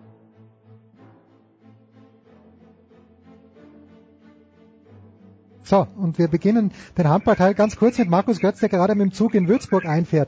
Annette Sattler und Saskia Aleite sind auch am Start, aber Götzi, genießt äh, Dumogaj Duvniak Narrenfreiheit bei dieser Europameisterschaft, wie der sich in München schon aufgeführt hat, nach jeder Schiedsrichter vermeintlichen Fehlentscheidung, jetzt auch in Köln, darf der Junge bei der, Europame äh, bei der Weltmeisterschaft andere Dinge, als er in der Bundesliga dürfte. Sieht so aus, oder? Das ist Wahnsinn, oder? Es ist Wahnsinn. Ich habe nichts von Konsequenzen gegen ihn jetzt gehört. Ah, gut, Götze ist weg. Wir wenden uns und jetzt wirklich mit einer ordentlichen Begrüßung zwei Damen zu, die den Handball natürlich aus nächster Nähe verfolgen. Zum einen Annette Sattler, nach langer Zeit mal wieder dabei. Ich weiß nicht, warum der Producer sie nicht eingeladen hat, aber sie hat netterweise ein paar Minuten Zeit. Servus, Annette. Hallo, grüß dich, Jens. Annette hat den Asientrip überlebt, wer es gesehen hat. Es muss fantastisch gewesen sein. Sehr wenig Handball allerdings in den letzten beiden Wochen. Und in Deutschland unterwegs, zwischenzeitlich sogar in Leipzig, einen unverdienten Sieg des BVB gesehen. Saskia Aleite von der Süddeutschen Zeitung. War er wirklich so unverdient, Saskia? Ach, ich will jetzt hier nicht über Fußball reden. Okay, gut, dann ist ja gut. Äh, die Frage, Annette, ich gebe an dich ja. gleich weiter. Du bist seit Jahren auch unterwegs gewesen in den Hallen der, äh, der DKB Handball Bundesliga. Wie ist das denn mit dem Dufenjag? Ist das jemand, der immer so reagiert, wenn ihm was nicht passt, oder ist das ein kleines bisschen extrem ausgefallen bei dieser Weltmeisterschaft? Also wer, wer Domagoj Duvniak schon länger kennt, weiß, glaube ich, dass da sehr, sehr viel Frust in ihm drin gewesen sein muss. Ähm, Dule ist eigentlich ein äh, ganz lieber, zutraulicher und äh, pflegeleichter Kerl. Insofern ähm, hat mich das schon überrascht, diese Reaktion. Äh, kennt man jetzt so aus der Bundesliga vom THW Kiel eigentlich nicht, solche, ähm, solches Lamentieren. Aber ich kann es auch ein Stück weit verstehen, dass er gefrustet war nach der Partie. Tja, so, und gefrustet nicht nur nach der Partie, Saskia, aber diese erstaunlichen Brasilianer, mit denen wir letzte Woche ja auch schon ganz kurz gesprochen haben, die schlagen jetzt auch die Kroaten. Ähm, ist da, da müsste man eigentlich Boris Herrmann fragen, aber ich frage dich, ist da was Großes im, im Entstehen bei den brasilianischen Handballern? Ich hatte die überhaupt nicht auf dem Zettel, ich habe die Euphorie nicht verstanden zu Beginn, wo die Deutschen so hoch gewonnen haben gegen Brasilien, habe mir gedacht, in Gottes Namen, das ist Brasilien, aber die scheinen ja richtig gut zu sein, Saskia. Ja, also ich glaube, man kann da schon sehen, dass da was entsteht. Das ist ja immer so ein bisschen ähm, diese Großturniere, zu denen dann ähm, Mannschaften ja herangezüchtet werden, jetzt mal ähm, ein bisschen blöd formuliert, aber du hattest natürlich mit Olympia 2016 ähm, einen Gastgeber, der da natürlich auch extrem von der Stimmung in, in seinem Land sozusagen profitiert hat. Und die Brasilianer konnten das halt irgendwie jetzt auch weiter transportieren, dass sie halt immer, äh, ja, dass da einfach eine, eine Stärke heranwächst. Ähm, und ich finde, einmal haben sie irgendwie auch profitiert von davon, dass diese WM gerade in Deutschland stattfindet, weil die Fans in ähm, Berlin zum Beispiel die Brasilianer total unterstützt haben mhm. und die total angefeuert haben. Und das war für die dann sozusagen fast schon ein Heimspiel. Und ähm, ja gerade so eine brasilianische Mannschaft nimmt natürlich so eine so, so Emotionen dann auch auch auch mehr mit und ähm, kann sich da dann auch noch mehr äh, steigern. Und ja, ich meine, die haben, glaube ich, schon was, was, was ähm, man im Handball, was einen weit nach vorne tragen kann, wenn du zwei ganz, ganz gute Torhüter hast. Ähm, ja, ein, zwei Shooter, die, die einfachen Tore machen können und die halt auch so eine eklige Abwehr stellen, eine relativ offensive, wo, womit ähm, viele nicht klarkommen und dann kannst du auch nach vorne tragen. Also, ja. Ist das nicht schön für den Handball, Annette, dass eben, dass es eben nicht mehr ganz stimmt, dass man sagt, dass eine Europameisterschaft eigentlich schwieriger zu gewinnen ist als eine Weltmeisterschaft? Na, ich würde schon sagen, dass es immer noch schwieriger ist, eine EM zu spielen als eine WM, aber es ist tatsächlich so, ähm, dass da eine gewisse Entwicklung ähm, erkennbar ist und dass da gerade ähm, auf der auf der Weltebene Mannschaften in den letzten Jahren ähm, sich nach vorne geschoben, geschoben haben, die vor 10 oder 15 Jahren äh, noch nicht denkbar waren. Insofern ist das eine Entwicklung, na klar die aber natürlich auch angeschoben ist durch, durch den Präsidenten des Internationalen, Internationalen Handballverbandes, der genau das eben will, dass sich der Handball eben auch über Europa hinaus ähm, weltweit verbreitet. Das zeigt äh, die Wildcard, die Japan bekommen hat, zum Beispiel für diese mhm. Weltmeisterschaft. Und ähm, ich habe kurz vor Beginn der WM ein Trainersymposium der IAF in München moderiert, wo ähm, auch ähm, wo ähm, Hassan Mustafa explizit ähm, beispielsweise auch Gäste aus den USA eingeladen hat, weil das eben für ihn auch ein Markt ist, wo er gerne mehr Handball sehen würde, als es im Moment der Fall ist. Insofern ja, es ist eine Entwicklung, aber auch eine Entwicklung, die natürlich ähm, politisch unterstützt wird. So, entschuldige Saskia, ich muss noch mal bei Annette bleiben, weil du sprichst das an. Ich glaube, du hast bei diesem Seminar, wenn ich es richtig gesehen habe, auch Dago Sigurdsson getroffen und du, du kennst ihn ja schon jahrelang. Ich habe mir die Japaner im ersten Spiel angeschaut gegen Mazedonien und die haben mir einfach leid getan, weil die die Kreisläufer nicht verteidigen konnten. Ja, die waren einfach doppelt so schwer. Auf der anderen Seite hat mir das Spiel der Japaner wahnsinnig gut gefallen. Wie haben dir die Japaner gefallen und wie ist denn da die Aussicht mit einem mit einem Spitzentrainer wie Dago Sigurdsson, dass das vielleicht 2020 gut ausschauen wird bei den Olympischen Spielen? Ja, Fakt ist, dass er auf jeden Fall ordentlich aufräumt im japanischen Verband und versucht mit so gewissen Strukturen zu, brechen, die einfach gesellschaftlich bedingt ist. Also darüber hat er vor allem gesprochen in München. Er hat natürlich zum einen das Problem, dass er mit seinen Spielern ähm, körperlich den, den meisten Mannschaften halt absolut unterlegen ist. Insofern mhm. ist das eine Sache, die er kompensieren muss, wo er aber auch ähm, einfach mit den Spielern, die ihm jetzt zur Verfügung stehen, selber daran arbeitet, über eine Ernährungsberatung und so weiter, dass die einfach ein paar Kilo mehr draufkriegen und ein bisschen kräftiger und robuster werden. Und zum anderen ähm, hat er vor allem davon berichtet, und das fand ich wahnsinnig spannend, dass er erstmal diese, diese klassisch japanische Struktur von der Ältere ähm, hat immer den Vorrang und der mhm. Jüngere muss sich hinten anstellen und lernen, die musste er erstmal durchbrechen. Also er hat einfach festgestellt, dass ganz viele junge, talentierte Spieler in ihren, in ihren Mannschaften in der Liga auf der Bank sitzen und älteren Spielern dafür den, den Vorzug gegeben werden und hat dann einfach relativ schnell verstanden, dass das einfach in der japanischen Gesellschaft begründet liegt und ähm, musste da vor allem ordentlich ähm, Aufklärungsarbeit leisten und sagen, nee, also stopp mal,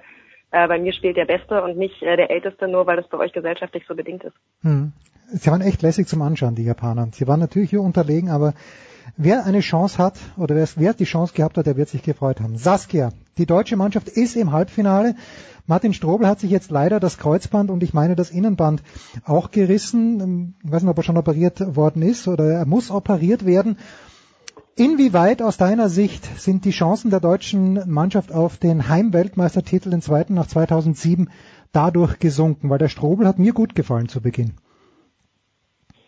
Ja, der war auf jeden Fall, hat eine super WM gespielt bis dahin. Ähm, inwieweit jetzt da Chancen sinken, ähm, du hast es ja im, im, Turnier die ganze Zeit gesehen, dass der ähm, Bundestrainer Christian Prokop ganz viel gewechselt hat. Ne? Also es ist auch nicht so, dass Martin Strobel irgendwie jedes Spiel als Dirigent sozusagen, als Bällverteiler da geleitet hat und der Weg dann nur über ihn geführt hat.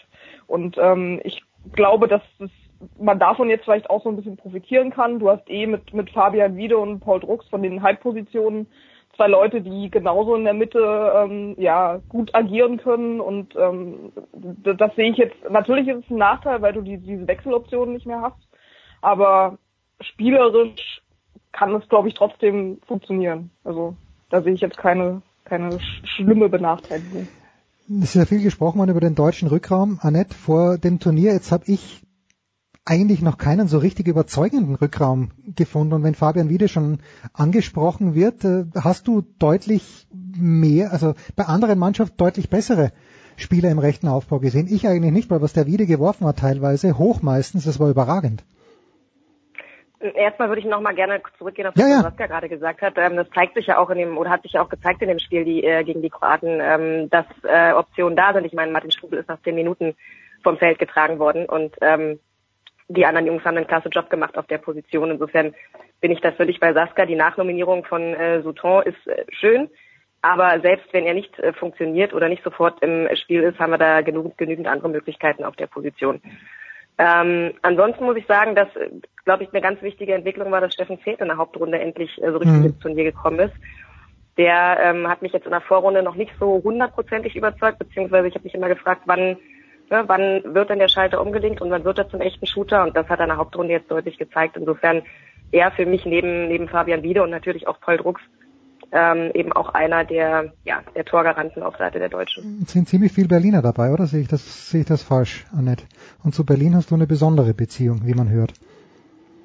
Drei Berliner sind es am Ende, ne? Also Johannes Vetter, Fabian Wiede und äh, Paul Drucks. So, und aber ja auch alle drei zu Recht im Team. Das, das ja, Warum aber? Das ist die Preisfrage an die beiden Damen in der Leitung. Saskia, du darfst sie beantworten. Warum hat Christian Prokop zu einem Zeitpunkt, wo der Wolf eigentlich gut gehalten hat, plötzlich den Heinevetter für zwei Minuten reingestellt? Das war a little weird, I have to say. Ja, also tatsächlich ist es so, dass das ähm, Andreas Wolf hat das auch mal auf einer Pressekonferenz hier erklärt, äh, auch einfach eine Absprache zwischen zwischen Prokop, Okay. Heinevetter und ihm ist, dass er halt auch einfach manchmal in gewissen Situationen rausgenommen wird, damit er nochmal zwei Minuten runterkommen kann, nochmal Konzentrationen ähm, ja, sammeln kann und dann wieder voll da ist. Ob das dann jedes Mal in der einzelnen Situation ähm, ja so, äh, weiß nicht, wie ich das ausdrücken soll. Also natürlich hat am Ende Prokop die, die äh, Wahl zu sagen, er macht das oder er macht es nicht. Aber ich glaube, Andy Wolf hat auch nach dem letzten Spiel gesagt, das hat ihn sogar nochmal dazu gelobt, dass er ihm halt, wie gesagt, in dem Moment nochmal eine Pause gegeben hat. Ähm, ja, also ich glaube, da muss man sich jetzt keine, das ist jetzt ehrlich gesagt kein, kein Thema in, in, in der Mannschaft, dass da irgendwie taktisch Fehler gemacht werden, was dieses Rausnehmen und äh, Ein- und Auswechseln der Torhüter angeht. Wir nehmen am Mittwoch auf. Ehrlicherweise wissen also nicht, wie die letzten Gruppenspiele ausgegangen sind, Annette, aber wir wissen, Deutschland und Frankreich sind schon aufgestiegen. Äh, Dänemark sehr wahrscheinlich. Ich habe Schweden gegen Norwegen gesehen, da waren die Norweger klar stärker als die Schweden. Ähm, welche Mannschaft liegt denn der deutschen Mannschaft nicht, Annette? Oder ist es im Halbfinale vielleicht sogar Wurst, gegen wen man spielt? Also es sind definitiv alles drei unangenehme Mannschaften und äh, schwer zu bespielende Mannschaften, aber ich ähm, glaube trotzdem, dass wir zusehen sollten, ähm, dass wir vielleicht nicht bereits im Halbfinale gegen Dänemark treffen. Also Schweden oder Norwegen wären mir als Gegner lieber als Dänemark. Aber die Dänen, wenn, dann lieber in Hamburg als dann im Finale äh, in Dänemark. Oder nimmst du nee, das mit? ich anders. Ich Siehst du an? lieber Okay. ins Finale gehen. Ja, weil die Geschichte auch einfach toll ist. Die beiden Mhm. äh, gastgebenden Mannschaften dann gegeneinander im Finale. Ähm, für mich auch die Dänen. Ich habe äh, vor dem Turnier gesagt, die sind für mich der Top-Favorit auf den Titel. Ähm, insofern äh, glaube ich, dass die definitiv im Finale stehen und äh, wir werden das auch packen. Werden wir, Nick, ziehen und dann ja. Ja. werden wir Nikola Karabatic sehen, der als Maskottchen eingeflogen ist, oder hat sich das schon wieder in, in äh, Luft aufgelöst? Saskia. da weiß Saskia, glaube ich, mehr. Die ist äh, näher dran an den an den Spielen in Köln. Ja, ich habe ihn, er hat, glaube ich, schon ein paar Bälle in der Hand gehabt und geworfen, äh, aber tatsächlich habe ich jetzt die Franzosen ähm, hier nicht mehr so, so weit verfolgt. Also keine Ahnung, ehrlich Wie, gesagt. wie kannst du die Franzosen nicht verfolgen? Da spielt Luc Abalo, der auch in 50 Jahren noch mal Lieb Wahrscheinlich, weil ich die ganze Zeit deutsche Texte über deutsche Handballer schreibe. Ja, aber der Abalo da draußen am rechten Flügel ist doch großartig, auch wenn er gegen die Deutschen nichts gezeigt hat, aber er ist immer noch mein Lieblingshandballspieler, weil der, das ist einfach so ein geiler Ja, Typ. natürlich. Ja, der, der ist ganz, ganz fantastisch. Ja, Annette, darf man, darf man jetzt äh, eine Prognose schon abgeben? Du sagst nicht die Dänen im Halbfinale, sondern die Dänen dann im Finale. Traust du der deutschen Mannschaft A den Weltmeistertitel zu und B hat sich irgendwas geändert? Denn der ARD-Kommentator hat ja gesagt, wer hätte das vor vier Wochen gedacht, dass die Deutschen jetzt im Halbfinale stehen und man den Titel mitspielen, woraufhin jemand auf äh, Twitter geschrieben hat, wenn es nicht sogar der Buschmann war, vor vier Wochen haben 90 Prozent der Deutschen noch nicht mal gewusst, dass Handball-WM ist. Ja, und das ist für mich eigentlich der, der schönste Nebeneffekt dieses ganzen Turniers. Ähm, und das ging ja vor dem Turnier schon los. Also das hat natürlich jetzt auch bedingt durch die, durch die sportliche Euphorie, durch das sportliche Abschneiden unserer Mannschaft, aber was auch im Vorfeld dieser WM ähm, geschrieben worden ist, wie viele Menschen sich plötzlich mit dem Thema Handball auseinandergesetzt haben, die ja gefühlt zwei Wochen vorher noch nicht mal wussten, Hm. äh, was dieser Sport ist und wie er funktioniert. Das ist das, was mich eigentlich am meisten freut. Ähm, das ist das, worauf der Handball jahrelang hingearbeitet hat, so im Fokus zu stehen. Und wenn du dann sportlich auch noch erfolgreich bist, dann ist es natürlich die perfekte Kombination von beidem. Und zu deiner Frage, ja, ich traue der deutschen Mannschaft definitiv den äh, Weltmeistertitel zu, sage aber auf der anderen Seite auch nicht, dass es ähm, selbstverständlich ist, ihn zu gewinnen. Um Also das Gottes wird ein hartes Stück Arbeit. Um Gottes Willen. Also die Halbfinals in Hamburg. Saskia, wirst du nach Hamburg fahren oder hat dich die SZ woanders hin abkommandiert zu einem fantastischen Spiel Nee, nee. der ersten Fußball-Bundesliga? nee, nee, nee. Ja, genau. nee, ich war jetzt alles, alles mit bis zum Ende. Bist du dann alleine dort oder ist Carsten Scheele oder äh, ist der, der Joachim Mölter? Die Mannschaft, die Mannschaftsstärke ist noch nicht, äh, noch nicht definiert, aber wir werden auf jeden Fall äh, mit mehreren Leuten Ort Mhm, sein. Und Annette, wie, wie ist es bei dir? Die Endphase der ganzen Geschichte live vor Ort? Ich bin leider anderweitig. Nein! Wo denn? Wo denn? Geht die dritte Liga schon Ja, wieder los? Das kann ja nicht sein. Ja, ja, so ist es. Es geht die dritte Liga los und insofern. Nein. werde ich arbeiten müssen. Aber ich werde mir natürlich so viel wie möglich im Fernsehen anschauen, wenn ich nicht selbst unterwegs bin. Aber vor Ort kann ich leider nicht sein. Und übrigens, Annette äh, schreibt auch. Das möchte ich nicht unter den Tisch fallen lassen. Wo kann man deine Kolumne nochmal lesen, Annette? Äh, ähm, die Ja. schriftliche Kolumne kann man lesen bei den Kollegen von Elf Freunde oder auch auf meiner Website. Ja, und die Videoversion davon ähm, auf den Seiten von Magenta Sport. Magenta Sport, großartig. Habe ich letzte Woche schon mit Körner mich herrlich darüber amüsiert. Wunderbar. Dankeschön, Annette Sattler. Danke, Saskia Leite. Wie gesagt, wir nehmen am Mittwoch auf. Wir wissen nicht, wie das unbedeutende Spiel gegen Spanien ausgegangen ist. Hoffen aber, dass sich niemand verletzt hat. Wir machen eine kurze Pause und dann plaudern wir hier weiter in der Big Show 390. So, und jetzt haben wir Markus Götz dann doch noch ordentlich erreicht. Die Damen äh, sind schon verdientermaßen anderen Aufgaben nachgegangen. Aber Götzi, schön, dass es klappt. Äh, ich möchte, dass der Kreis sich schließt ein kleines bisschen. Wir haben äh, mit Duvniak angefangen, mit dieser, mit dieser Kritik an den Schiedsrichtern, die er sehr extrovertiert angebracht hat. Wie gefallen dir die Schiedsrichter bei dieser Handball-Weltmeisterschaft? Ich habe den Eindruck, im Fußball würde man sagen, die Pfeife und die Karten sitzen ein bisschen sehr locker. Hm. Es gibt durchaus Kritik in Richtung des Schiedsrichterwesens rund um diese Weltmeisterschaft. Es ähm, wird den meisten nicht entgangen sein. Was mir äh, auffällig erscheint, ist, dass in vielen Partien keine richtige Linie zu erkennen ist von den Schiedsrichtern. Okay. Und ich führe das darauf zurück, dass es vor der WM wie üblich wieder besondere Themenschwerpunkte gegeben hat, auf äh, die hingewiesen wurde von äh, Oberschiedsrichterwesens Seite und dass da auch einige ein bisschen verunsichert sind. Hm. Und so kommt es dann aus meiner Sicht zustande. Aber ehrlich, Schiedsrichter. Halbfinale, Jens. Ja, ja, ich hab schon. Und, und Annette hat vorhin gesagt, da bist du noch im Zug gesessen, Annette hat vorhin gesagt, bitte nicht die Dänen. Gehst du damit Annette äh, konform oder ist es dir eigentlich völlig Wurst? Weil die Deutschen zu Hause, besser zu Hause gegen die Dänen, war meine Theorie. Ja, beide Theorien Haben wir's, stark. werden, werden angeführt, Hm. äh, haben eine gewisse Argumentationsstärke. Ich weiß gar nicht, was ich sagen soll.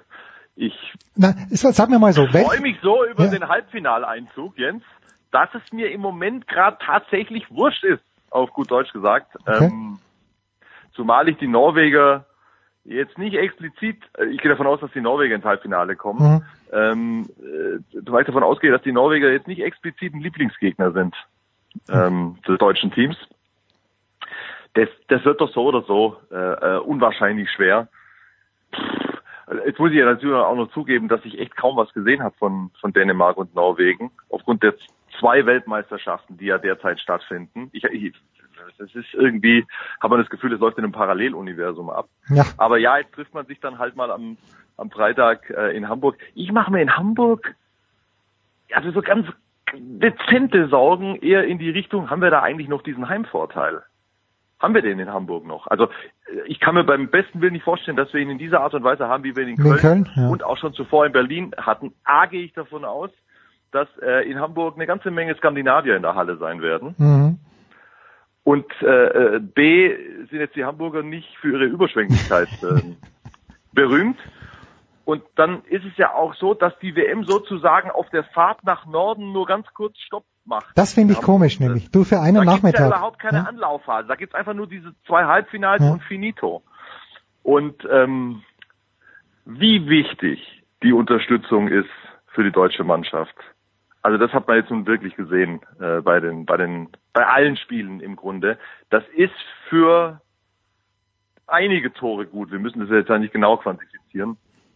Und ob wir das in dieser Art und Weise in Hamburg noch haben im Halbfinale, hoffentlich, hoffentlich, hoffentlich. Wie siehst du die Rolle von Oliver Rogisch auf der Bank? Der etwas bessere Oliver Bierhoff oder wie, wie, wie ist der, der Rogisch dort? Der ja, ich meine, der lebt ja mit, der, am liebsten würde er selber einlaufen, habe ich das Gefühl. Ich habe ihn jetzt gar nicht so intensiv beobachtet. Echt? Ich hatte meine Augen eigentlich eher äh, am Spiel. Nein, nein, Äh, nein. Ich, ich habe das Gefühl, dass er da eine ähnliche Rolle spielt wie bei den Rhein-Neckar-Löwen. Also eine Rolle, die er durch und durch kennt. Äh, So ein bisschen auch emotionaler Prellbock stellt sich da ja auch gerne mal zwischen Trainer und Schiedsrichter oder zwischen Trainer und Kampfgericht. Und ist natürlich trotzdem immer sehr emotional bei der Sache. Pff, im Stile eines Co-Trainers dort unten auf der Bank. Was er da genau zum Besten gibt, kann man ja nicht hören. Manche sagen zum Glück, aber interessant wäre schon, was er macht, weil emotional Ja, ist er natürlich. schon, ich glaube schon, dass er, dass es gut ist, dass er da sitzt. Ja. Also äh, er hat nun mal diese diese Spielererfahrung auf diesem Niveau, die zum Beispiel Prokop und Hase, also Hase ähm, ist ja der eigentliche Co-Trainer Mhm. von äh, von Christian Prokop, ohne das jetzt irgendwie jetzt äh, mit einem kritischen Touch ähm, äh, formulieren zu wollen. Aber er hat diese, äh, diese Erfahrung, warum soll man die nicht mit dazu nehmen, wenn es diese Möglichkeit gibt? Ich finde es gut, dass er da sitzt. Und, und was da jetzt im Einzelnen passiert, irgendwie, irgendwie, also ich kann das auch nicht genau einschätzen. Du siehst mich etwas ratlos und etwas sprachlos. Nein, nein, ich finde, ich finde es ja gut. Ich bin sehr emotional äh, Ja. aufgrund äh, einiger äh, toller Erlebnisse. Jetzt, ich war ja auch jetzt in Köln und habe dieses Spiel aus der, in der Halle miterlebt gegen Kroatien. Also das war echt, das, das, das war Wahnsinn. Ich, ich, ehrlich, ich war so fertig danach. Ich, ich, habe erstmal eine Weile gebraucht, bis ich mich freuen konnte. Also nein, die Freude war schon da, aber die Erschöpfung war riesig, war unglaublich. Ja, weil die Kroaten, die haben ja, sind ja mit dem Heimspiel, die haben in München nur Heimspiele gehabt. Ich weiß nicht, wie es gegangen ist, aber du hast den Eindruck gehabt, dass vielleicht außer den 1000 Isländern, die ihre Karten nicht hergeben wollten, bei jedem Spiel der Kroaten 10.000 Kroaten da drinnen waren. Das war Wahnsinn. Und du warst äh, in der Halle, oder? Ich habe leider nicht geschafft in München. Das ist eine Schande, aber es ist wirklich so gewesen. ja, ich war viermal in der Halle und das war war schon cool gewissermaßen. Ich habe Annette vorhin auch gesagt und der Saskia, mir haben die Japaner irgendwie am besten gefallen, weil die einen komplett anderen lässigen Handball gespielt haben, so schnell. Die war aber körperlich natürlich total unterlegen, aber die Stimmung bei den Kroaten war großartig. Oh, die armen Japaner. Also sind die ja ganz am Ende Letzter geworden. Ja. Haben das Spiel um Platz 23 noch verloren. Das tut mir leid für die Japaner. Ich habe das ja mitbekommen, dass die wirklich sehr engagiert da aufgetreten sind in der Vorrunde. Und für Dago Sigurdsson ist es natürlich ähm, mit Sicherheit auch nicht gerade angenehm, hier bei der WM in Deutschland eineinhalb Jahren, eineinhalb Jahre vor den Olympischen Spielen in Tokio.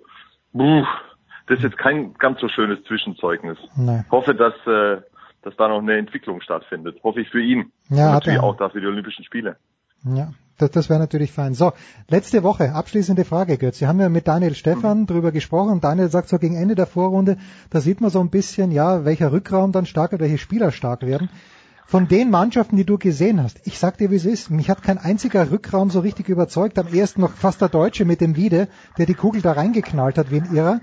Aber ansonsten ist das, das viel Gegenstoß, es ist viel schnelle Mitte, äh, es sind viel die Flügel, aber vom Rückraum her bin ich noch von keinem überzeugt, Götz. Hast du jemand gesehen? Ja, ich tue tu mir tatsächlich schwer mit, mit solchen Bewertungen, wenn man nicht in etwa alles gesehen hat. Ich habe Hm. äh, einzelne Sequenzen gesehen. Ich habe zum Beispiel Sequenzen gesehen, wo ich Kaneas gut fand, ja, aber das kann auch sein, dass er in anderen Spielen, die ich nicht gesehen habe, ähm, wieder seinen Standhandball äh, zelebriert hat. äh, ich habe Momente gesehen von Palmerson, äh, die mich begeistert haben, aber dann war er natürlich angeschlagen. Ähm, äh, ich habe natürlich dieses eine Spiel von Mikkel Hansen gesehen. Ich glaube, da hat er 14 gemacht, waren es 12 oder 14, unfassbar. Ähm, äh, wir haben ein unglaubliches Spiel von Quentin Mahé gesehen gegen die Deutschen. Ja. Also es sind immer Einzel Einzelspieler, aber jetzt nicht so, dass man sagt durchgängig. ich hab- Also so, um das wirklich, um das wirklich vernünftig bewerten zu können, finde ich, hätte man zwei, drei ganze Spiele äh, von diesen Mannschaften äh, wirklich in Gänze sehen müssen. Und ehrlich, äh, es ist mir, es ist mir nicht gelungen. Ich habe tatsächlich nur andere Sachen ähm, äh, zu erledigen gehabt und habe weniger gesehen, Asche auf mein Haupt, als du wolltest. als ich wollte. Ja? Aber ich, ich kann ja noch ein bisschen hier äh, im Real Life schmökern und ähm, mir noch ein paar Sachen angucken. Das ist zumindest mein Ziel. Naja, damit du fürs Wochenende und den VfB Stuttgart fit bist. Weißt du, Machen ich glaube. Sander Sargosen ist ja auch nicht ganz fit. Ja, er ist ja auch so ein Kandidat äh, von Anfang an gewesen Hm. äh, auf den MVP-Titel. Ah, jetzt wird's, jetzt, jetzt, jetzt, sind ja dann alle beisammen in Hamburg. Für einen Nachmittag. Äh, Zumindest, ja. Und das gucken wir uns dann ganz genau an und dann können wir ja nochmal nach den, äh, nach den äh, letzten Spielen am Sonntag in Herning äh, diesbezüglich nochmal Bilanz ziehen. Ein Da Wort. wissen wir dann schon, schon, schon deutlich mehr, würde ich sagen. Bist du am Samstag für Sky im Einsatz? Selbstverständlich. Konferenz? Jawohl. Bei? Freiburg gegen Hoffenheim. Ein Träumchen. Und Sonntag bist du in der Allianz Arena, um den sensationellen 4 zu 1 Auswärtssieg des VfB Stuttgart zu sehen live. Wir sind ja hier nur unter uns, oder? Das hört ja niemand. Es hört niemand. Es hört niemand zu. Nein, das, das, ja.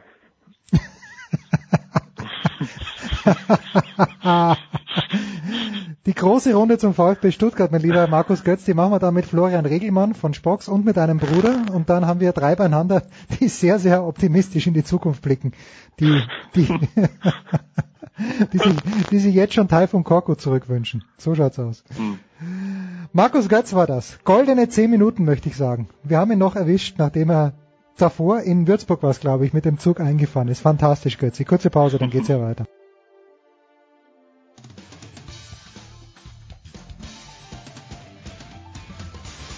Hier ist Corbinian Holz an, ihr hört Sportradio 360.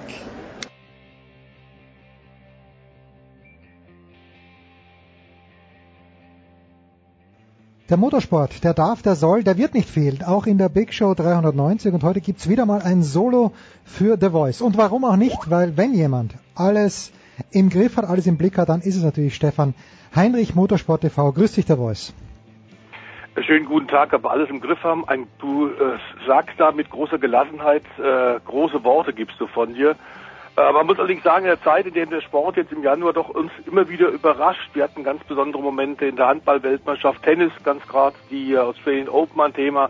Aber da wollen wir in der Tat äh, mit dem äh, hochdrehenden Motorsport nicht ganz hinten anstehen. Na, auf keinen Fall, weil wir die letzten Wochen auch mit der Rallye Dakar äh, uns beschäftigt haben und die Rallye Monte Carlo nicht weit weg ist, aber Stefan, eine Marke, die jubelt natürlich nach dieser Rallye Dakar, nämlich endlich muss man sagen Toyota, die ich weiß nicht, äh, was zählt denn mehr für Toyota? Der Sieg bei den 24 Stunden von Le Mans, wo sie gegen sich selbst antreten, früher oder später? Oder ist es mehr der Sieg bei der Rallye Dakar?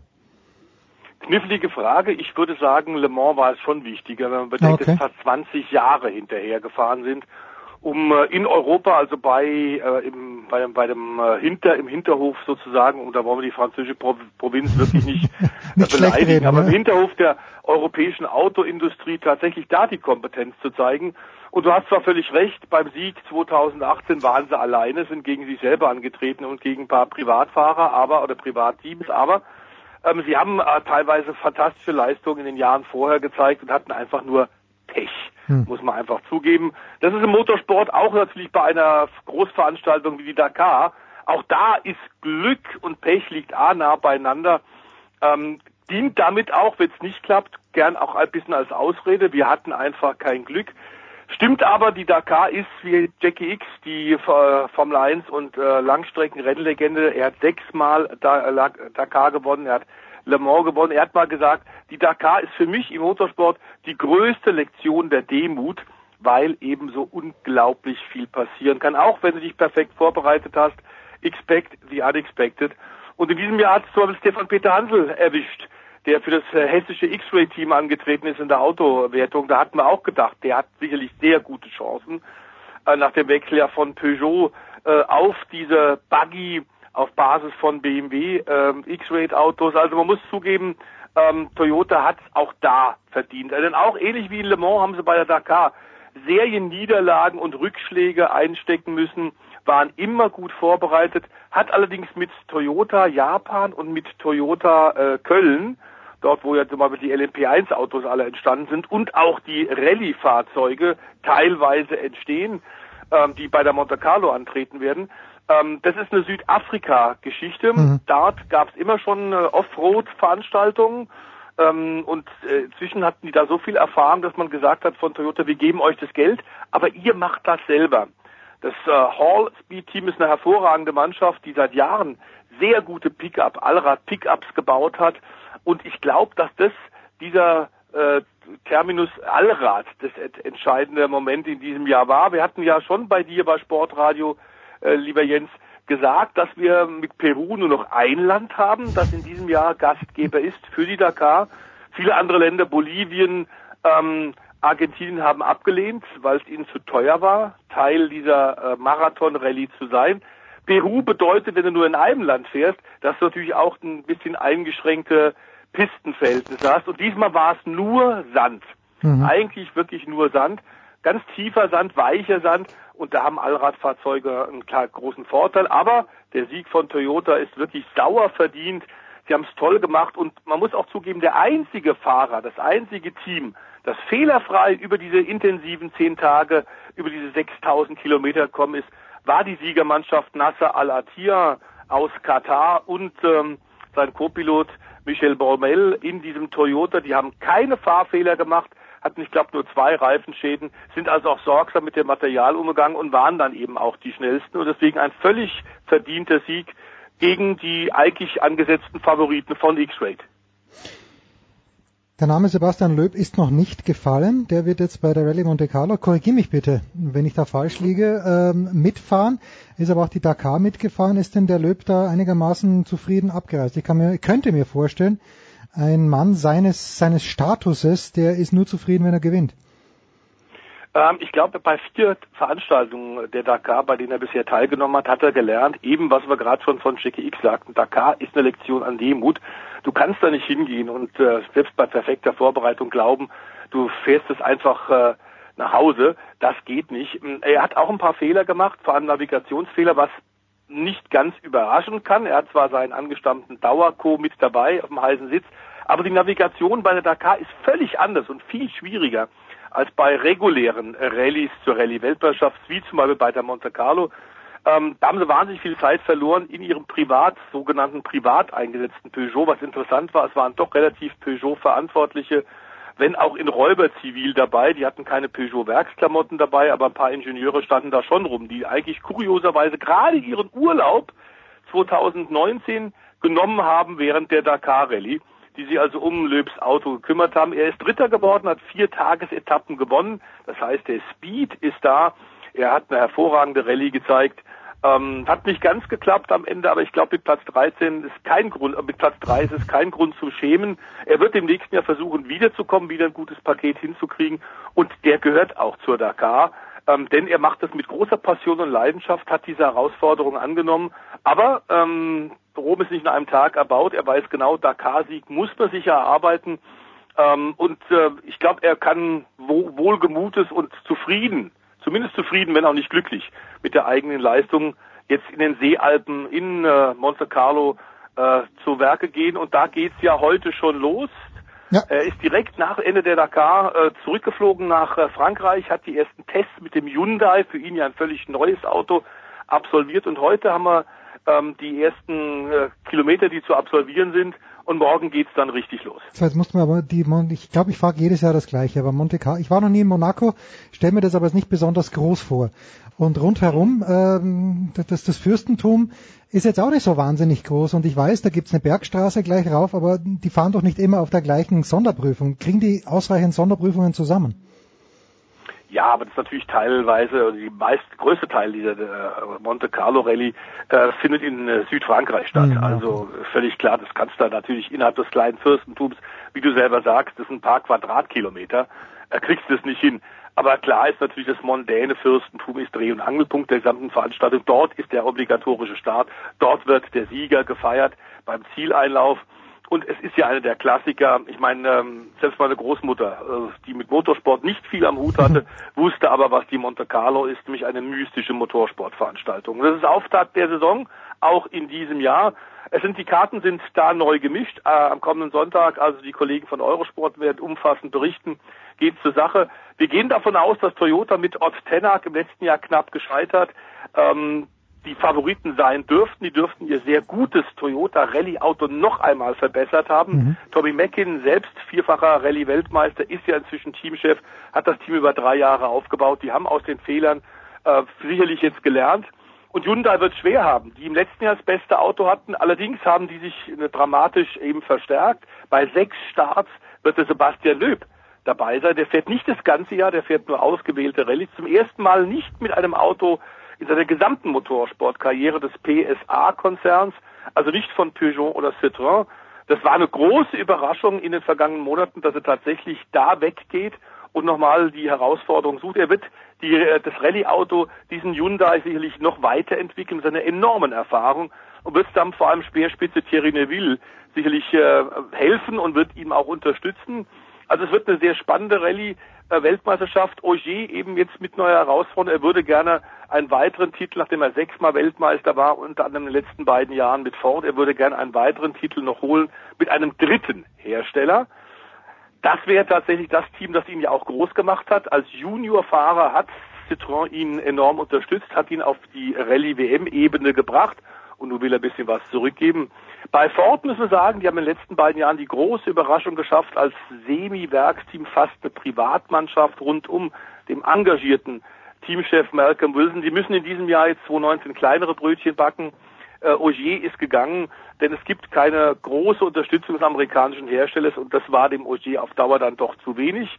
Ähm, und klar ist, die haben jetzt nicht mehr das ganz große Geld, denn der Sponsor Red Bull ist mit Ogier auch gewechselt. Äh, Ford hat jetzt nicht mehr das ganz große Geld und die müssen jetzt da mal ein Konsolidierungsjahr hinlegen, haben zwei ganz gute Fahrer, aber sicher nicht Fahrer, die für den WM-Titel sorgen können. Die werden kleinere Brötchen backen.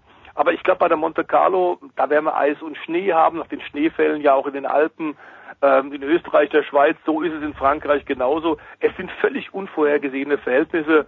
Aber da wieder das Duell zum Beispiel zu sehen, Ogier und äh, Löb, die ja zusammen unter einem gemeinsamen Dach bei Citroën auch schon gefahren sind und sich da überhaupt nicht grün waren. Die haben sich gehasst. Inzwischen sind sie älter geworden, sind vernünftiger geworden, kommen gut miteinander aus, aber nun müssen sie wieder gegeneinander antreten. Das wird richtig ein, ein, ein richtiger toller Sport, Sport-Highlight am kommenden Wochenende, keine Frage. Sebastian Ogier mit dem dritten Hersteller Weltmeister, das klingt ein bisschen wie, dass Ottmar Hitzfeld zurückkommt und mit äh, der TSG Hoffenheim nochmal die Champions League gewinnt. So, ein Wort schöne aber noch. Vorstellung. Ja, schöne Vorstellung. Ein Wort noch zur Dakar, da müssen wir schon mal zurück und mit dem Stichwort Mattighofen möchte ich was sagen. dass KTM wieder die Konkurrenz Warum? vor allem das aus Japan ich aufgewischt hat. Äh, Ich meine, sind das die einzigen, die es ernst nehmen? Das kann ja nicht sein. Die haben, jetzt, die haben jetzt die letzten zwölf oder dreizehn, wie, wie viel sind es denn jetzt, die sie gewonnen haben? 18 Jahre. 18 Jahre, Wahnsinn, Wahnsinn. Also fast zwei Jahrzehnte und immer gegen starke Konkurrenz. Auch Honda, die eindeutig gesagt haben, neben MotoGP, neben der Königsklasse im Motorrad Grand Prix Rennsport, ist die Dakar das zweitwichtigste Projekt im Jahr. Der größte Motorradhersteller der Welt äh, hat wieder versagt und so muss man es deutlich sagen.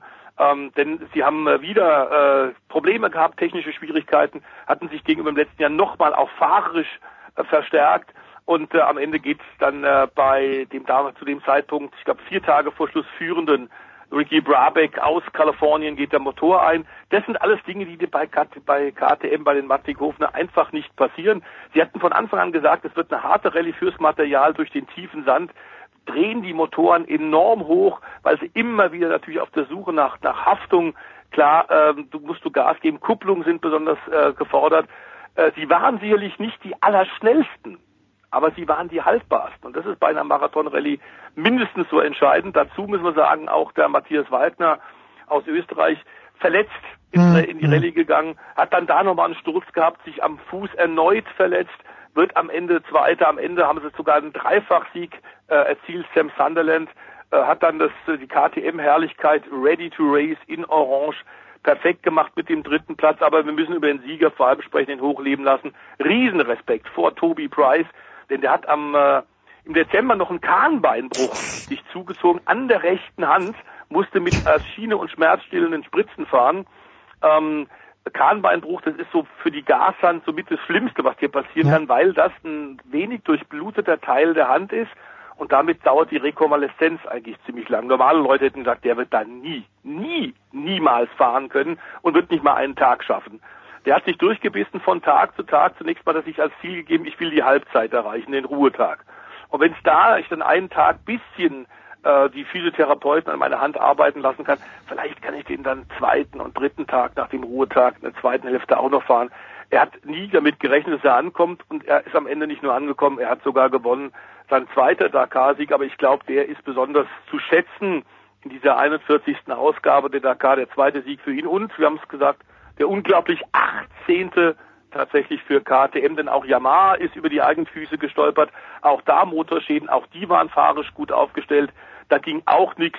Also die kommen jetzt mit runterhängenden Schultern und bös geschlagen, die Japaner, wieder zurück und müssen es im nächsten Jahr erneut probieren. Das kennen wir nicht, runterhängende Schultern und tief geschlagen. Aber was wir kennen, ist Motorsport TV und The Voice am kommenden Wochenende. Hockenheim ruht ja noch, weil wenn du nicht für Motorsport TV arbeitest, dann bist du im Zweifel am Hockenheimring anzutreffen.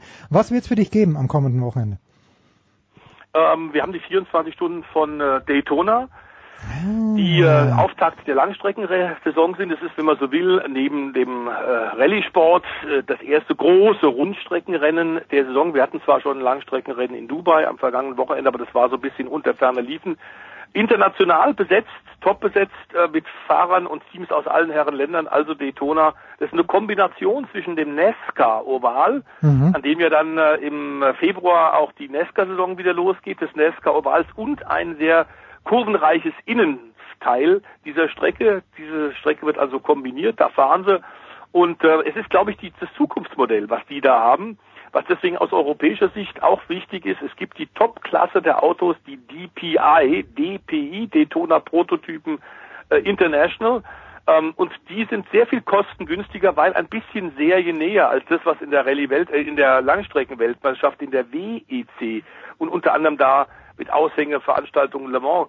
Das, das Problem ist, dass äh, der Weltverband, glaube ich, zusammen mit dem Veranstalter in Le Mans die die Regeln machen für die Langstreckenszene weltweit, sich komplett vertan haben. Das alles ist um Welten zu teuer. Wir haben es bei dir, lieber Jens, bei Sportradio 360 ja am vergangenen Sommer nach Le Mans auch schon gesagt. Wohin führt der Weg mit diesen faszinierenden Autos?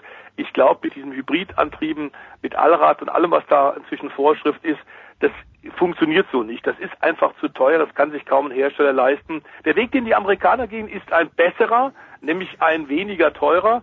Und insofern haben wir momentan unter anderem mit dem Jös-Team aus Abt Steinach, ähm, wir hatten, haben eine Menge Top-Teams drüben. Wir haben das Team von Roger Penske, der ja überall, wo er antritt, eigentlich mit dem Anspruch hingeht, er äh, kann gewinnen, ob im NESCA-Sport, ob im Langstreckensport, ob in der australischen V8.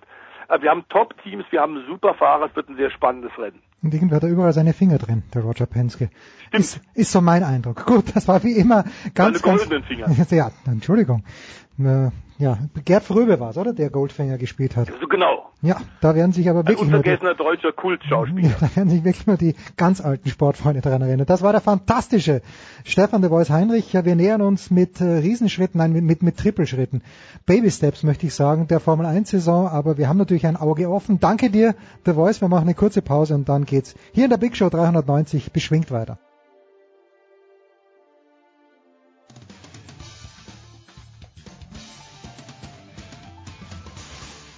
Da ist Andi Herzog und ihr hört Sportradio 360.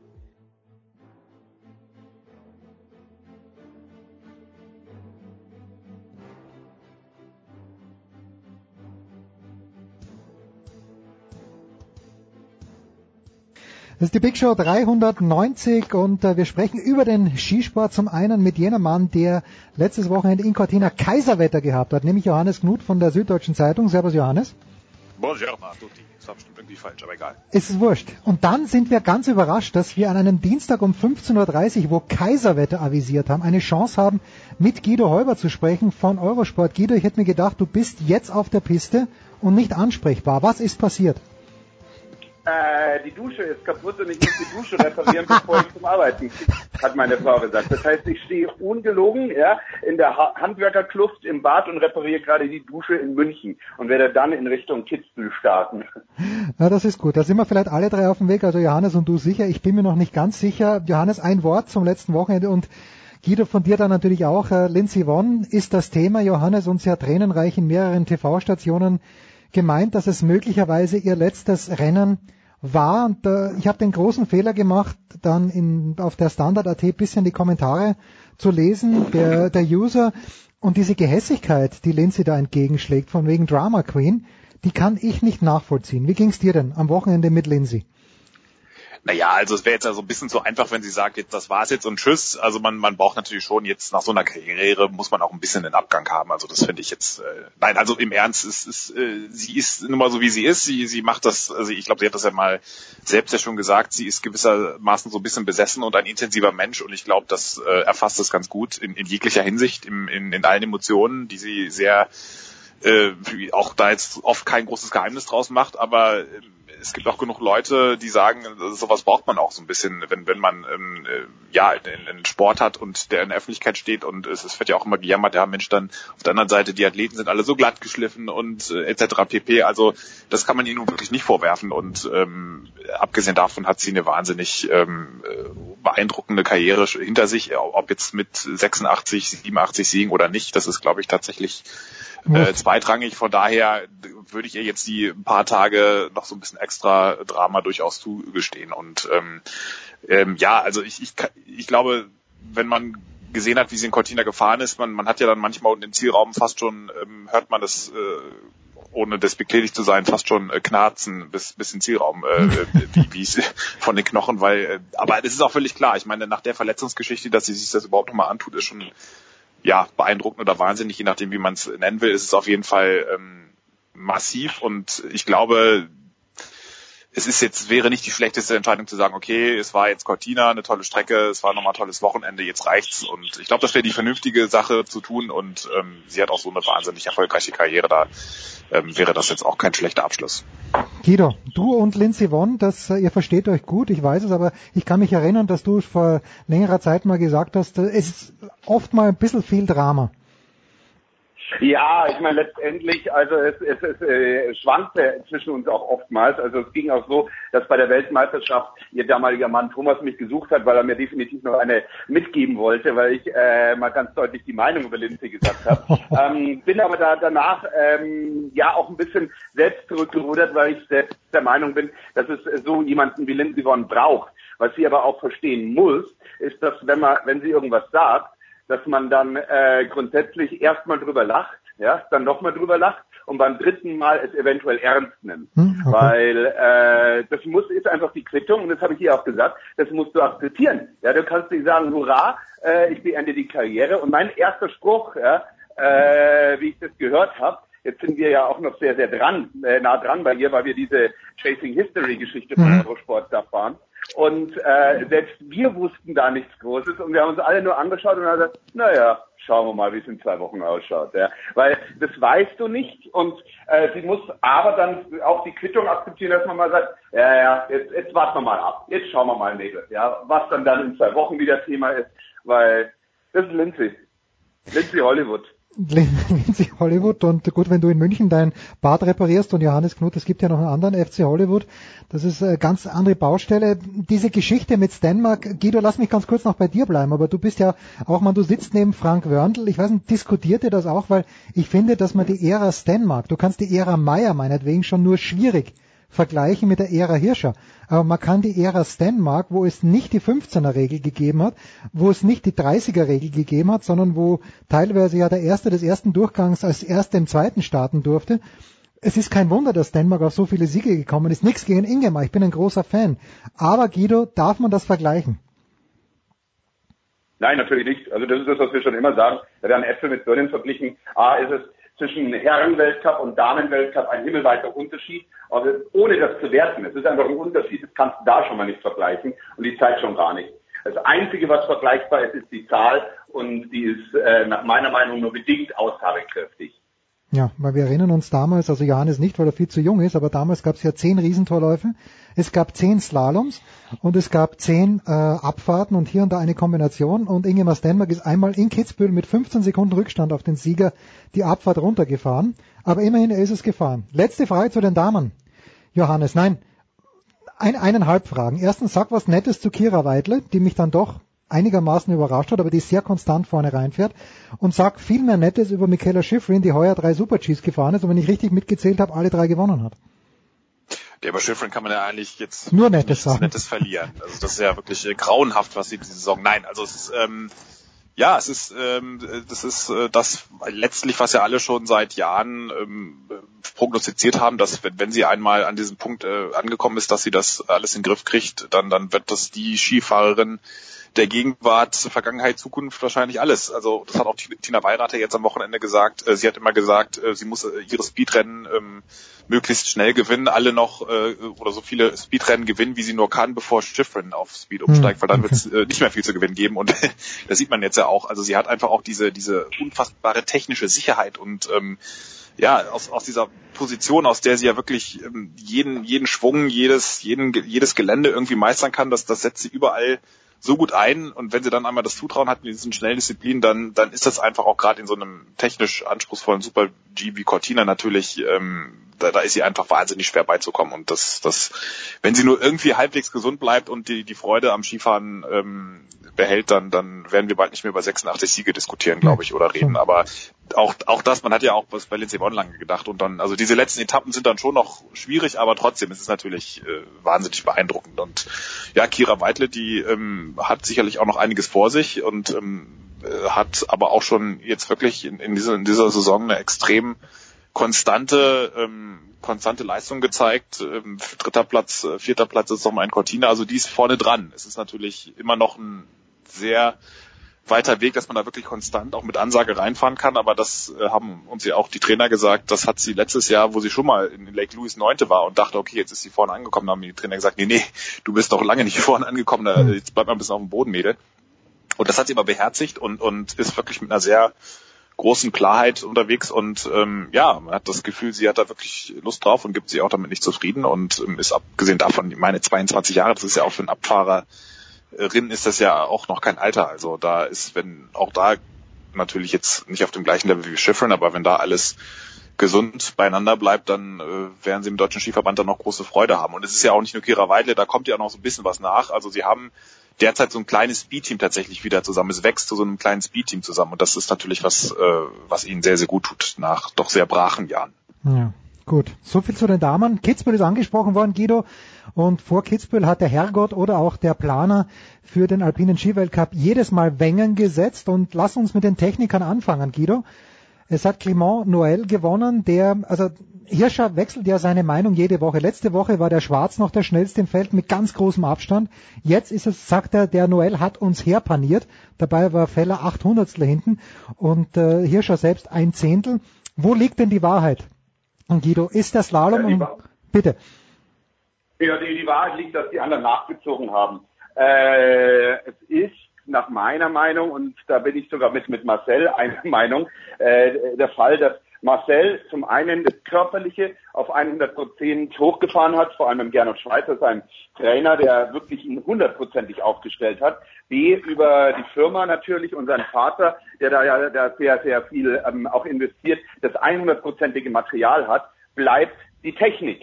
Und äh, da sagt Marcel ganz klar, ich bin nicht der Schnellste, was die Technik angeht. Ich muss mich auf die zwei anderen Punkte konzentrieren. Jetzt haben die anderen ihre Hausaufgaben gemacht. Man hat gesehen, mittlerweile sieht der Start wirklich aus wie ein Fitnessstudio und haben nachgezogen. und ähm, man muss sich nur die Schwünge, man muss sich die Teilzeiten anschauen. Und es war eine Entwicklung über, ja, ich sag mal ein, zwei Jahre dass Feller schon immer schneller war wie Hirscher, das war schon immer klar. Der hat seine untergebracht mit der, äh, mit der Technik. Jetzt hat der ähm, Marco hat die, die Bindungen verändert. Also die äh, ähm, Marco war ja der Einzige, der dann wirklich eine Atomic-Bindung gefahren hat und nicht eine Markerbindung wie der Marcel. Und jetzt hat Atomic eine Markerbindung nachgebaut, die funktioniert. Und damit war genau dieser Quantensprung, dieses minimale Rädchen gedreht, dass der Marco eben auch dran war. Die Schwünge waren schneller. Hm. Ähm, Clement Noël und genauso der Zankadiec, den hatten wir in Sölden gesehen, der Franco nicht, und wir haben uns angeschaut, Mensch, das wird mal eine, eine Geschichte. Und da kommt noch einer, weil nämlich der da kommt noch einer. Es sind also nach meiner Meinung im, im äh, ein Paket von fünf, sechs Fahrern, die qualitativ 100%ig aufgeschlossen haben und äh, das ist eben Sangranec, das ist der Marco, das ist der Feller, Michi Matt muss man eigentlich auch dazu nehmen. Ähm, dann selbstverständlich Clement Noël durch seine spektakuläre Fahrweise, äh, wie, wie Zenhäusen das macht, ist und schleierhaft mit der Größe. und dann eben dieser, dieser Südtiroler aus Gröden, der, mir fällt der Name gerade nicht ein, der kommt auch noch. Und der wird für die WM interessant werden, weil das ist sein Terrain. Und der, der, der Südtiroler, wenn der noch kommt, dann scheppert ordentlich und das ist das, was wir uns schon immer gewünscht haben, weil ich meine, ich habe jetzt 150 Mal nach äh, Durchgängen gesagt, Marcel Hirscher ist der Schnellste, jetzt ist es auch mal abwechslungsreich, was anderes sagen zu dürfen. So, und da müssen wir jetzt aber gleich, wenn du sagst, der Feller ist schnell, da bin ich ja ganz bei dir, ganz, ganz schneller Schwung, aber jetzt kommt das große Problem für Manuel Feller, Guido. Der fährt in Kitzbühel, der kommt aus Fieberbrunn, kann quasi zu Fuß zur Strecke gehen, wenn er früh genug weggeht. Wird der Manuel Feller mit dieser nervlichen Belastung fertig werden? Äh, ja, also er sicherlich schon. Dazu hat er die, die Routine, dazu macht er das schon zu lange. Ähm, die Frage ist, ob seine Fahrweise damit fertig wird. Weil das Gelände von Kitzbühel ist nicht gerade auf Feller zugeschnitten, weil mit dem Geländeübergang und dann das Hängende, äh, das sehe ich äh, durchaus wild, ja. Also das ist dann eher Schladming wieder sein Ding, sage ich mal. Kitzbühel wird spannend, ob er drin bleibt. Wie sieht's mit dem Felix aus, glaubst du, Johannes? Der, ja, der, der halt, du hast ja selbst gesagt, in Adelboden hast du mit ihm geredet, da fehlt der Punch noch ein kleines bisschen. Ich habe jetzt nicht so wesentlich mehr Punch gesehen am letzten Wochenende in Wengen. Nee, der, da ist nicht wesentlich mehr Punch da und ähm, es ist natürlich auch die Frage, woher soll der Punch kommen? Also mhm. man, man muss mal vergleichen, wir hatten ja eine, eine gar nicht so unähnliche Situation jetzt immer in den letzten Jahren gehabt, äh, oder auch zum Beispiel vor St. Moritz jetzt vor äh, zwei Jahren bei der WM, da war er auch hat so ein bisschen gehadert, war nicht so richtig in Form, hat mit, der, mit dem Material rumgetüftelt, dann kam äh, WM-Beginn, äh, Teamwettbewerb, fährt den Rücken rein, wieder bis zum letzten Tag äh, bangen und dann, dann wird er doch noch Dritter. Das, die, der Unterschied nur damals war, da war er im Rennrhythmus drin und hatte nicht vorher ein, anderthalb Jahre Pause. Jetzt mit 34 Jahren fast oder über einem Jahr Pause aus einem schweren Kreuzbandriss. Alle anderen haben weiter getestet, getüftelt, haben sich weiterentwickelt. Er ist halt ja, stehen geblieben kann man jetzt auch nicht so richtig sagen, war ein bisschen natürlich schon auch. Und also da fehlt einfach jetzt doch, glaube ich, so langsam die Substanz. Und ähm, wenn, wenn du jahrelang es schaffst, aus diesem, aus wahnsinnig wenig Training oder verhältnismäßig wenig Training immer noch viel zu machen, dann, dann war das immer ein Modell, das auf eine gewisse Zeit angelegt war. Das hat er auch immer gesagt. Und ich glaube, das, das wird dieses Jahr einfach brutal eng. Und ähm, also das, äh, man darf ihn wirklich nie abschreiben, weil dann entwickelt er erst so richtig Lust und hat man ja auch in St. Moritz gesehen, aber also das ist dieses Jahr doch nochmal ein bisschen anderes Level, ein niedrigeres Level, von dem er versucht, sich dann doch noch da vorne rein zu katapultieren. Ich denke, Top 10 ist immer noch gut möglich, Top 5 vielleicht auch, aber Podium ist doch ganz schön weit weg und das wird äh, gut, der Slalom ist der letzte Wettbewerb bei der WM, also ein bisschen Zeit ist ja schon auch noch. Aber es wird, es wird knapp. Und ähm, bin jetzt mal gespannt, bis wie, wie Kitzbühel und Stadtming läuft. Ich denke, er wird, kann schon noch ein bisschen weiter vorne reinfahren, aber ähm, das ist doch noch ein ganz schön langer Weg nach vorne. In dieser Gruppe, Guido, die du gerade beschrieben hast, ist die dem Felix enteilt? Äh, ähm, ja, ich meine, Felix fehlen halt Kilometer. Das ist das, äh, ich weiß nicht, äh, denk mal, dem Felix ist immer noch was zuzutrauen. Und äh, wenn man den Slalomhang von Ore kennt, dann gerade auf dem Hang schon auch, ja, weil der ist durchaus fahrbar für ihn. Und äh, er muss halt die Spritzigkeit wieder kriegen. Also äh, klar hat sich die Technik enorm weiterentwickelt, gerade durch das Material, dass jetzt eben der Schwung bei allen, die schnell sind, vor der Stange gefahren wird, also vor der Torstange. Und da muss er sich umstellen, da muss er hinkommen und dann ist er an dieser Gruppe dran. Wo ist übrigens Alex Wienerzer? Jetzt ist es mir auch ah, okay. eingefallen. Alex Wienerzer.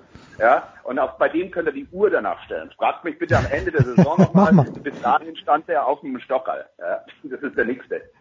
Das schreibe ich jetzt gleich auf. Und wir werden dich darauf ansprechen, Guido. Wir vergessen nichts hier. Wir haben ein ganz langes Gedächtnis. Johannes, ein Wort noch. Am Samstag, die Wettervorhersagen sind, soweit ich das mitbekommen habe, jetzt nicht wahnsinnig gut. Es soll nochmal Schnee kommen. Zumindest am Donnerstag. Aber am Samstag dann die Streif. Ab 11.30 Uhr, meine ich, ist dann der Start. Und Vincent Kriechmeier hat den ersten Klassiker gewonnen in Wengen. Aber bei den Herrenabfahrern tue ich mir sehr schwer, eine Prognose zu treffen. Hast du ein genaueres Bild, Johannes? Weil da ist ja Paris, da ist Voits, da ist Swindal, da ist äh, wer auch immer, da ist auch Kriechmeier. Ja, die Norweger sind tatsächlich ein bisschen ähm, unter Wert geschlagen dieses Jahr, beziehungsweise ähm, Jans Rüth hat ja vor ein paar Tagen gesagt, äh, das Problem, weil den Fan ihn auf Twitter angeschrieben hat, äh, ob er das Material gewechselt hat. Äh, er sei plötzlich so langsam hat. Jans Rüth geantwortet, nee, das Material ist nicht das Problem. Es, ähm, er hat irgendwie das Gefühl, sein, sein Gehirn wurde gewechselt, aber das müsste er irgendwie tauschen. Ähm, ja, es ist ähm, gut. Ich meine, ich, ich würde tatsächlich einiges auf Dominik Paare setzen, der ja nun Kitzbühel durchaus kennt und ja nun wirklich auch äh, gut in Form war. Weng war jetzt nicht ganz so gelungen, aber ja, die Österreicher, ich meine, sie sind natürlich wahnsinnig stark, aber es war ja irgendwie auch so ein bisschen gesetzt, dass Weng immer ähm, eher so den die äh, die die Österreicher in Wengen stark sind und die Schweizer gerne mal in Kitzbühel. Ähm, also äh, von mir aus ähm, Kriechmeier hat natürlich echt eine tolle oder auch Max Franz, die haben ja wirklich einen, einen tollen Schritt gemacht, gerade äh, vor allem er. Aber das, das ist wirklich, ähm, finde ich, finde ich schwer zu prognostizieren. Also tatsächlich, ähm, weil es dann einfach doch so viele da am Anschlag sind und ähm, ähm, äh, da, da, da entscheidet dann so viel Tagesformen oder dann halt auch letztes Jahr haben wir gesehen, dann muss einmal die Sonne rauskommen, dann kommt so einer wie Thomas Dresen äh, daher. Also das, das ähm, da, da fällt es mir auch tatsächlich äh, schwer, weil, weil auch die Abfahrten ja per se sehr ausgeglichen waren. Tja, und da also ist jetzt, Kitzbühel gewinnt, Kitzbühel gewinnt heuer ein Franzose. Oder so. Moment, wir haben also einen jungen, einen, wir haben einen jungen Italiener, der irgendwann aufs Podest fährt. Wir haben einen französischen Kitzbühel-Sieger. Ich bin ganz gespannt. Die abschließende Frage, Guido, über Kitzbühel ist dann, ich weiß nicht, wer es gesagt hat nach Bormio, ob das ein Fernsehkommentator war, ein Experte oder ob es ein Fahrer war.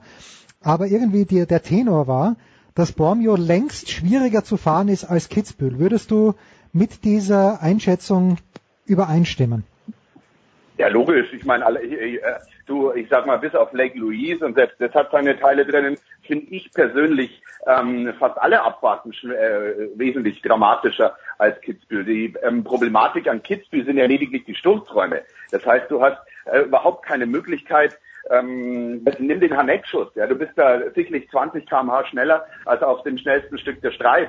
Hm. Und äh, ist aber vollkommen unproblematisch, weil auf dem Seilerboden, da kannst du dich hinschmeißen, wie du willst. Du rutschst so richtig schön da hinten raus. Also es ist eine Frage der Gefährlichkeit und die Gefährlichkeit setzt sich ja dann auch wieder im Kopf ein, ja. Aber bitte schau dir mal die Abfahrt von Beaver Creek an, dann hm. äh, da gefriert dir wirklich äh, das Blut in den Adern hm. und weil das ist nämlich ab oben, ab da, wo es reingeht, durchgehend so wie der Zielhang von von Kitzbühel und zwar durchgehend. Also Kitzbühel hat seine Problematik, dass es äh, teilweise ja auch schwer gemacht wird, ja, teilweise schlägig präpariert wird, aber mal ähm, Einfahrt Steilhang und unten die Traverse, das sind zwei Stellen, die es erwischen muss. Den Rest, ganz ehrlich, und Johannes, du warst ja auch auf der Piste, lassen wir zumindest auch runterlaufen. Das ist möglich. Ja. Es ist halt ein sehr präzises und sehr gefährliches Fahren dort. Das ist die Problematik. Hermann Mayer hat ja gesagt, es geht ja eigentlich sogar zweimal bergauf, also er versteht den Hype auch nicht. Äh, deswegen. ja, es geht tatsächlich. Also es geht, wobei äh, den Seidelarmsprung, da würde ich es nicht laufen lassen. So gut fahre ich nicht Ski, dass wenn ich dort mit 70 km/h hinkomme, dass ich diesen Sprung stehen würde. Aber ab der Seidelarm fahre ich bis zur Hausbergkante auch Hockey durch. Da habe ich, da habe ich keine Sorgen. Großartig. Und viele würden jetzt ja sogar sogar noch Gabisch reinwerfen, die die Woche drauf. Ich glaube, das ja auch. Ja. Auch nicht ganz aus. Ja.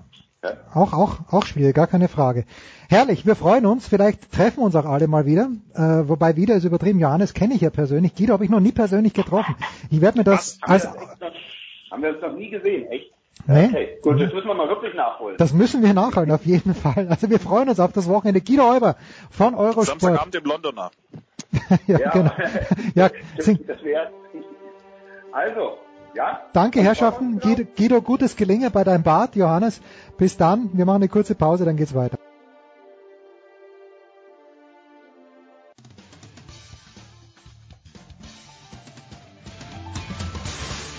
Ja, hallo, hier ist Josef Haber, auch wenn Sie mich nicht kennen. Sie kennen sicher Sportradio 360. Bleiben Sie dran, wechseln Sie jetzt nicht den Kanal, schrauben Sie nicht am Radio rum oder am Computer, wo auch immer das gesendet wird. Sie hören genau das Richtige, verstellen Sie nur mehr die Lautstärke.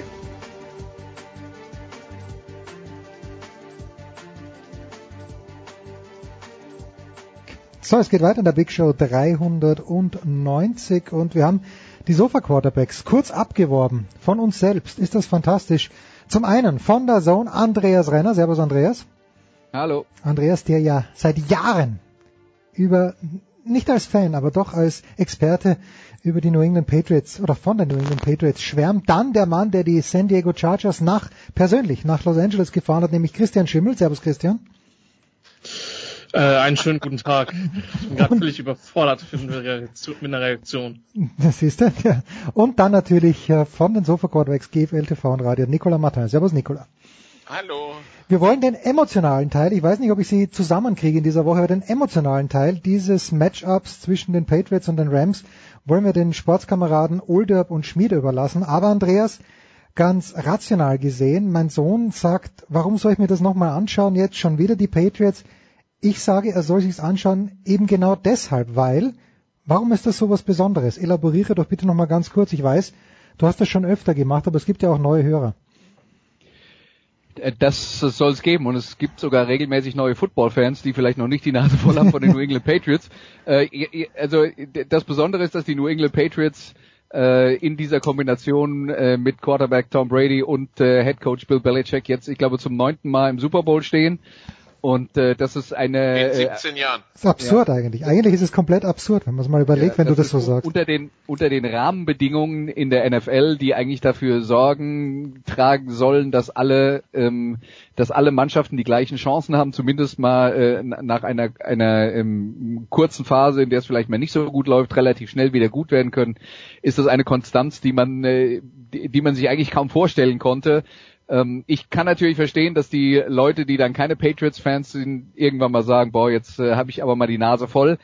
Aber die Wahrheit ist halt auch, die Patriots haben ähm, äh, in äh, neunmal im Super Bowl gestanden, aber jetzt wahrlich nicht jedes Mal gewonnen, mhm. zum Beispiel letztes Jahr nicht.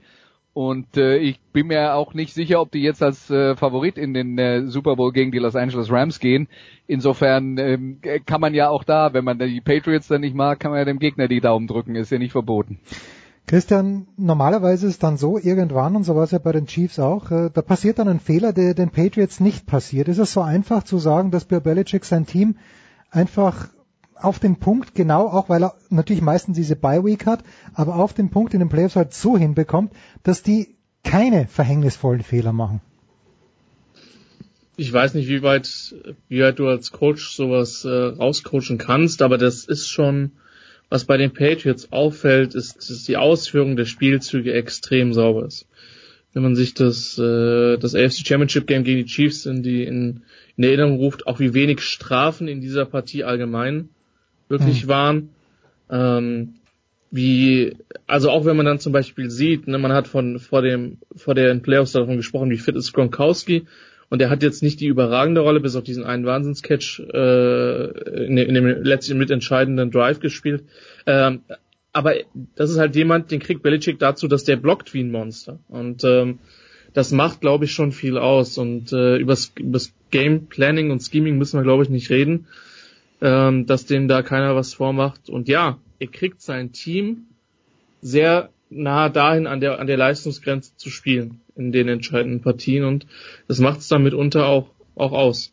Wie? Da, da, darf ich übrigens äh, ganz kurz der mit der Prämisse der, der äh, Frage widersprechen. Du sagst, er bringt, äh, wie kann es denn sein, dass die Patriots keine verhängnisvollen Fehler machen? Die Patriots haben eigentlich gestern einen perfekten Gameplan gegen Kansas City gehabt und äh, haben trotzdem zwischenzeitlich mal hinten gelegen und hm. waren ernsthaft in Gefahr, dieses Spiel zu verlieren, weil sie Fehler gemacht haben. Die haben eine Interception in der Endzone geworfen am Anfang, ähm, wo, äh, wo die Chance war, äh, Kansas City schon deutlich zurückzuwerfen. Sie haben eine weitere Interception produziert, äh, die ähm, äh, die die Chiefs abgefangen haben und die Kansas City in Führung gebracht hat. Und äh, das darf man auf gar keinen Fall vergessen. Da war ein Play dabei, wo Brady dann in der entscheidenden Situation nochmal einen hohen Pass wirft, der abgefangen wird von den Chiefs. Und das Einzige, warum das Ding nicht gezählt hat, war, dass einer von den Chiefs sich im Abseits aufgestellt hatte. Das wäre die Entscheidung gewesen. Danach wäre es rum gewesen.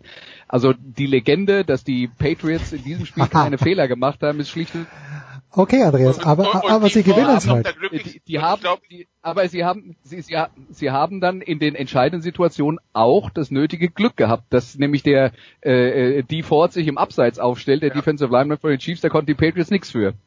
Und, und der hat, glaube ich, das Glück, des, der hat wirklich das Glück, dass es andere, dass es Schiedsrichterentscheidungen gab, die zum Thema geworden sind, weil also der geht heute komplett unterm Radar durch und äh, normalerweise, also äh, der Bock, also ich meine, dass du ins Abseits springst, ist das eine, dass du dich im Abseits aufstellst, ist halt schon in einem, war, in einem Finale war ein halb Meter. Das war ja. ja nicht knapp. Das war ja, ja, also okay. Ich beruhige mich wieder, keine Angst. Ja, und, und Detail hört euch bitte die Sofa-Quarterbacks an, Nicola und Andreas.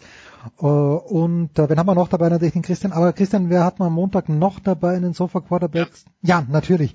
Die, die sprechen uns in allen Details an. Der Name Gronkowski ist gefallen. Nikola, meine Erinnerung, und natürlich ist die auch wahrscheinlich wieder falsch, aber meine Erinnerung ist doch die, dass Gronkowski bei den Super Bowls in den letzten Jahren entweder ganz gefehlt hat oder nicht fit war diese zwei Wochen, die sie jetzt Zeit haben, diese unnötige Bye-Week, die da jetzt wieder inzwischen ist, damit die Leute anreisen können, kompletter Schwachsinn aus meiner Sicht. Aber wird das reichen, dass Gronkowski aus deiner Sicht eine wichtige Rolle spielen wird können? Das Problem, das Problem bei den Patriots ist ja, wir können ja mal nicht vor dem Spiel sagen, was für eine, was für eine Rolle die spielen, weil wir wissen ja nicht, welchen von den 237 Gameplans die sie uns in den letzten 237 Spielen ge gezeigt haben, sie nochmal nehmen oder vielleicht einen 238. entwickeln und ob es dann äh, ganz viele Pässe auf die Running Backs gibt oder ganz viel Blocken vom Teil, also das ist ja immer schwer zu sagen. Was wir allerdings wissen oder vermuten ist, dass es äh, unter Umständen das letzte Spiel von Gronk wird. Äh, da steht, da stand schon die letzten Jahre der Rücktritt im Raum und äh, dieses Jahr wohl ganz extrem, dass er sich tatsächlich äh, mit Rücktrittsgedanken beschäftigt und wenn es mit einem Titel enden sollte, dann, ich meine, dann äh, geht's wahrscheinlich nicht mehr höher. Äh, von daher, ähm, er wird alles tun, dass er äh, so weit fit ist, dass wenn 87 aufgerufen wird, ja, dass äh, 87 auch liefert. Hm. Aber wie der Gameplan von McDaniels und Belichick aussieht, das können wir zwei Wochen vorher nicht sagen.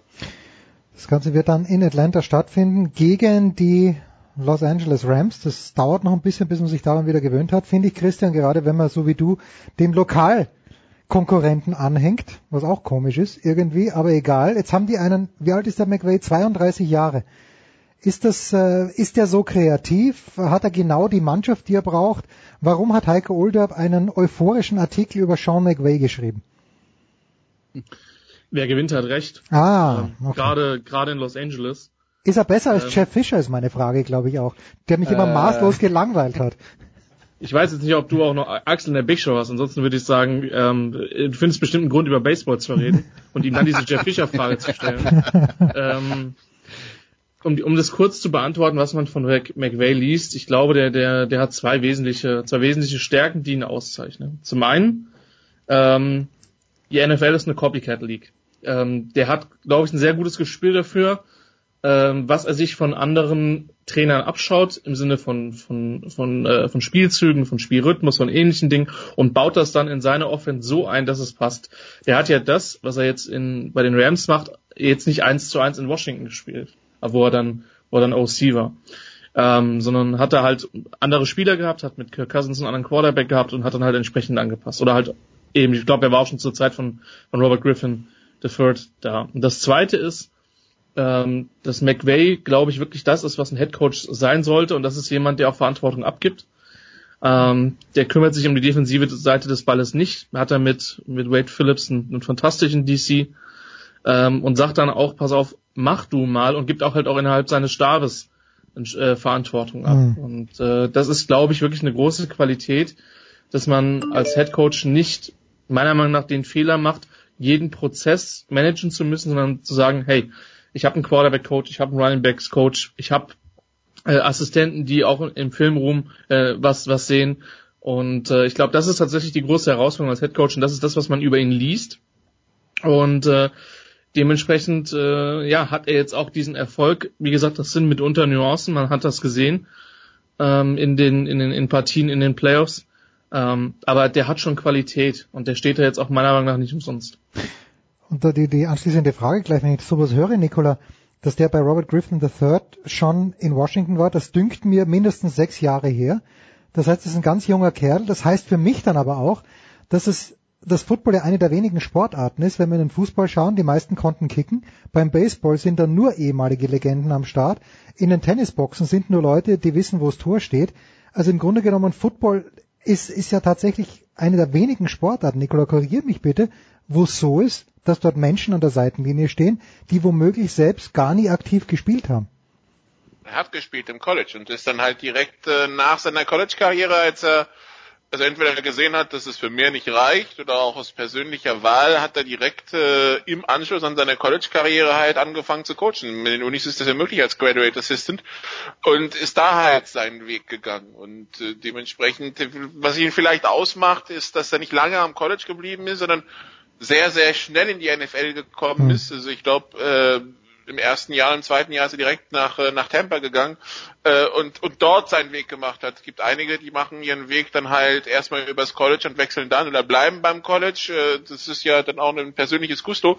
Äh, also der, der Weg ist jetzt in dem Sinne nicht so besonders, dass die, die Spielerkarriere für die, die nicht Profis werden, und das darf man immer nicht vergessen, in den USA mit 22, 23 meistens vorbei ist. Und dann äh, bleibt halt der Weg äh, entweder ins, ins richtige Leben oder Coaching oder für, für die, die, die noch andere Ziele haben dann der Weg in, in verschiedenen Sportarten in europäische Ligen. Für die einen ist es die BBL, für andere dann äh, ja selbst im Football die GFL, das sind ja auch solche Spieler, die einfach weiter Football spielen wollen äh, und in den USA nicht mehr können.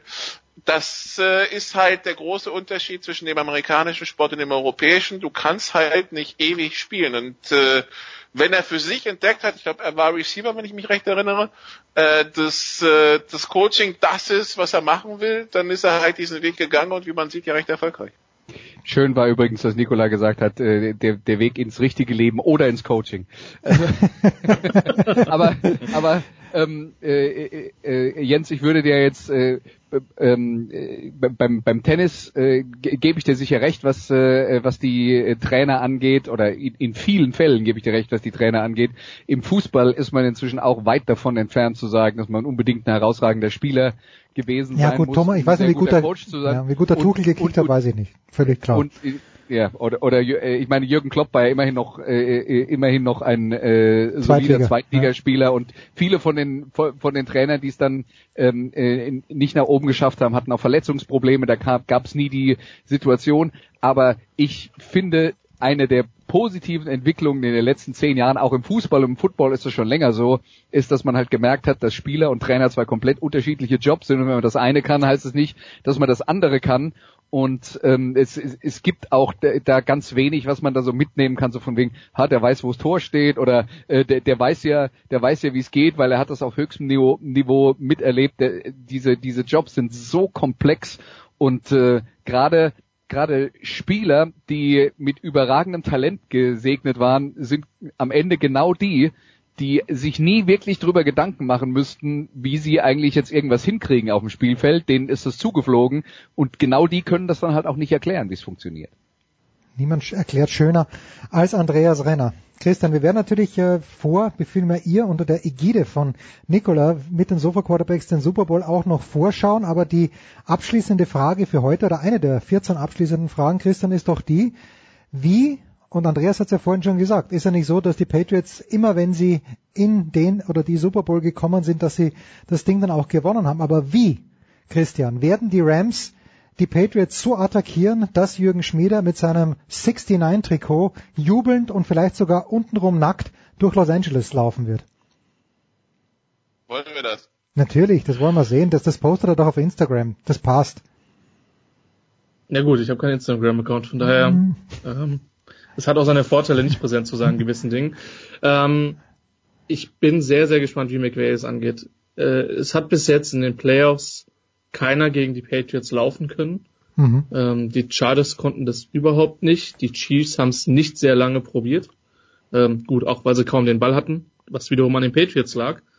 Aber ich glaube, dass das tatsächlich ein wesentlicher Teil des Gameplans sein muss. Man darf nicht vergessen, die Patriots spielen jetzt gegen die mit Abstand beste Offensive Line äh, die sie jetzt gesehen haben. Ich glaube, dass es ein komplett anderes Spiel werden wird als die ersten beiden Playoff-Spiele. Man hat jetzt gestern gesehen, dass sie unter anderem auf Dietrich Rice verzichtet haben, die Patriots, sondern wirklich alles, alle Defensive Backs, die sie irgendwie im Kader hatten, mitgenommen haben und dafür eher in der Line ein paar Leute inaktiviert haben. Die Rams werden laufen müssen. Ich glaube, dass McVay jemand ist, der, der gut Sachen finden wird, um die Patriots zu attackieren. In der Defense ist bei weitem nicht alles Gold, was glänzt. Das ist zwar jetzt auch ein Spruch, für den mir Nikola vermutlich äh, in Marburg wieder einen Tacker ins Gesicht hauen würde, aber ich denke schon, dass du die Patriots durchaus attackieren kannst. Die Frage ist, wie schaffst du es, dass du deren Linebacker angreifst, weil ich glaube, dass da vor allen Dingen in Courage einiges im Argen liegt.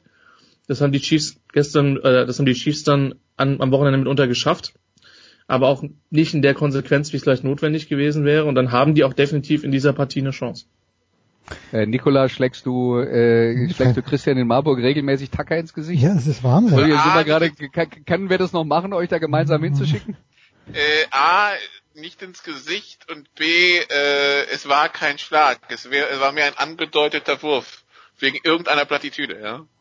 Okay. Wenn man die Verhältnisse in Marburg kennt, aus denen wir, aus denen wir kommentieren dürfen, ähm, der weiß dann, warum dann auch das Material dann rumliegt. Aber ja, äh, wir versuchen uns mit Phrasen zurückzuhalten, aber hin und wieder kommt halt auch mal einer. Aber ich denke, in dem, dem Moment ist es durchaus passend, denn man kann die Patriots schon auch, schon auch defensiv äh, sehr, sehr fordern.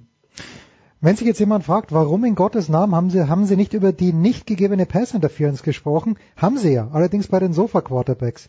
Danke Andreas, danke Nicola, danke Christian, aber natürlich die Frage am kommenden Wochenende ist noch ein paar Tage hin. Wir nehmen ein bisschen früher auf, aber Andreas, weißt du schon, wo dich der herrliche Dienstplaner von der Zone eingeteilt hat? Ja, äh, ich weiß schon, wo er mich eingeteilt hat. Ähm, muss nur mal jetzt gerade gucken, damit ich die Uhrzeiten hinbekomme. Am Samstag ist FA Cup, da mache ich Brighton gegen West Brom um 16 Uhr. Und am Sonntag für alle, die äh, die ein Wochenende ohne Football für sinnlos halten, kommentiere ich den Pro Bowl um 21 Uhr. Oh mein Ein Glückwunsch. Ja, oh mein Gott. Da wünsche ich mir Ja, eine hast du beim Losen verloren, ja? da wünsche ich mir Co-Kommentator Martin und als zugeschalteten Gast per Skype Schimmel. Christian, was gibt's für dich am Wochenende? Du bist als Coach mit deiner Mannschaft unterwegs. Ja, genau. Wir, wir richten ein Hallenturnier aus. Ah, ihr richtet so, das ist, Und, ah, okay. Bin ich und, froh, dass äh, diese Tage vorbei sind. Ach, ich sag, ist, ja, ist, ist es immer mit ein bisschen Aufwand verbunden, aber es kommt dann immer ein bisschen, ein bisschen Geld in die Kasse und, äh, das schadet auch manchmal der Mannschaftskultur nicht, wenn man sich ein bisschen ehrenamtlich einbringen darf. Und dann versuchen wir noch ein bisschen, ein bisschen schönen Fußball zu spielen und dann ist es gut. Und äh, ja, ansonsten tatsächlich, ähm, der Draft rückt unmittelbar näher. Ja, Es sind nur irgendwie rund vier Monate und äh, das heißt, äh, jetzt, wenn die, wenn die heiß, die NFL heiße langsam. Ja. wenn die, ja, wenn die NFL langsam aufhört zu spielen, ja, drei, Nikola. Ich bin schon im Rückstand. Äh, Von daher macht es nicht noch schlimmer an der Stelle.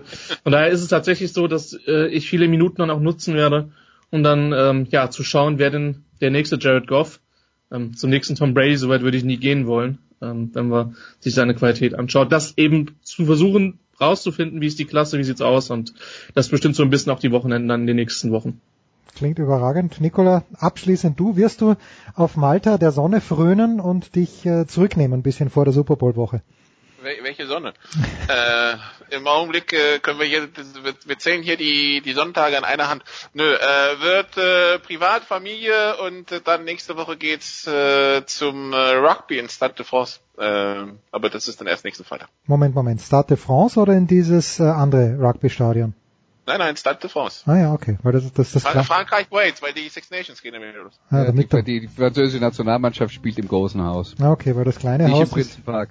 ja genau, weil das kleine Haus ist ja direkt an Roland Garros. Wie wir alle wissen. Danke ihr drei. Wir machen eine kurze Pause. Big Show 390. Dann geht's weiter.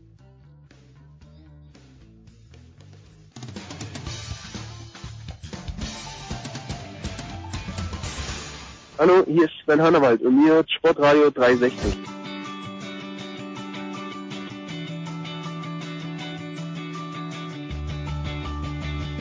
Und wir machen einen Schwenker. Nein, wir bleiben selbstverständlich in den USA in der Big Show 390, sprechen aber weder mit Heiko Olderb noch mit Jürgen Schmieder. Das versuchen wir nächste Woche auf die Beine zu bekommen. Nein, wir sprechen zum einen mit jenem Mann, der den FC wie Heiko Olderb im Herzen trägt. Das ist Axel Goldmann, der vierte Offizielle, beziehungsweise Just Baseball. Servus Axel.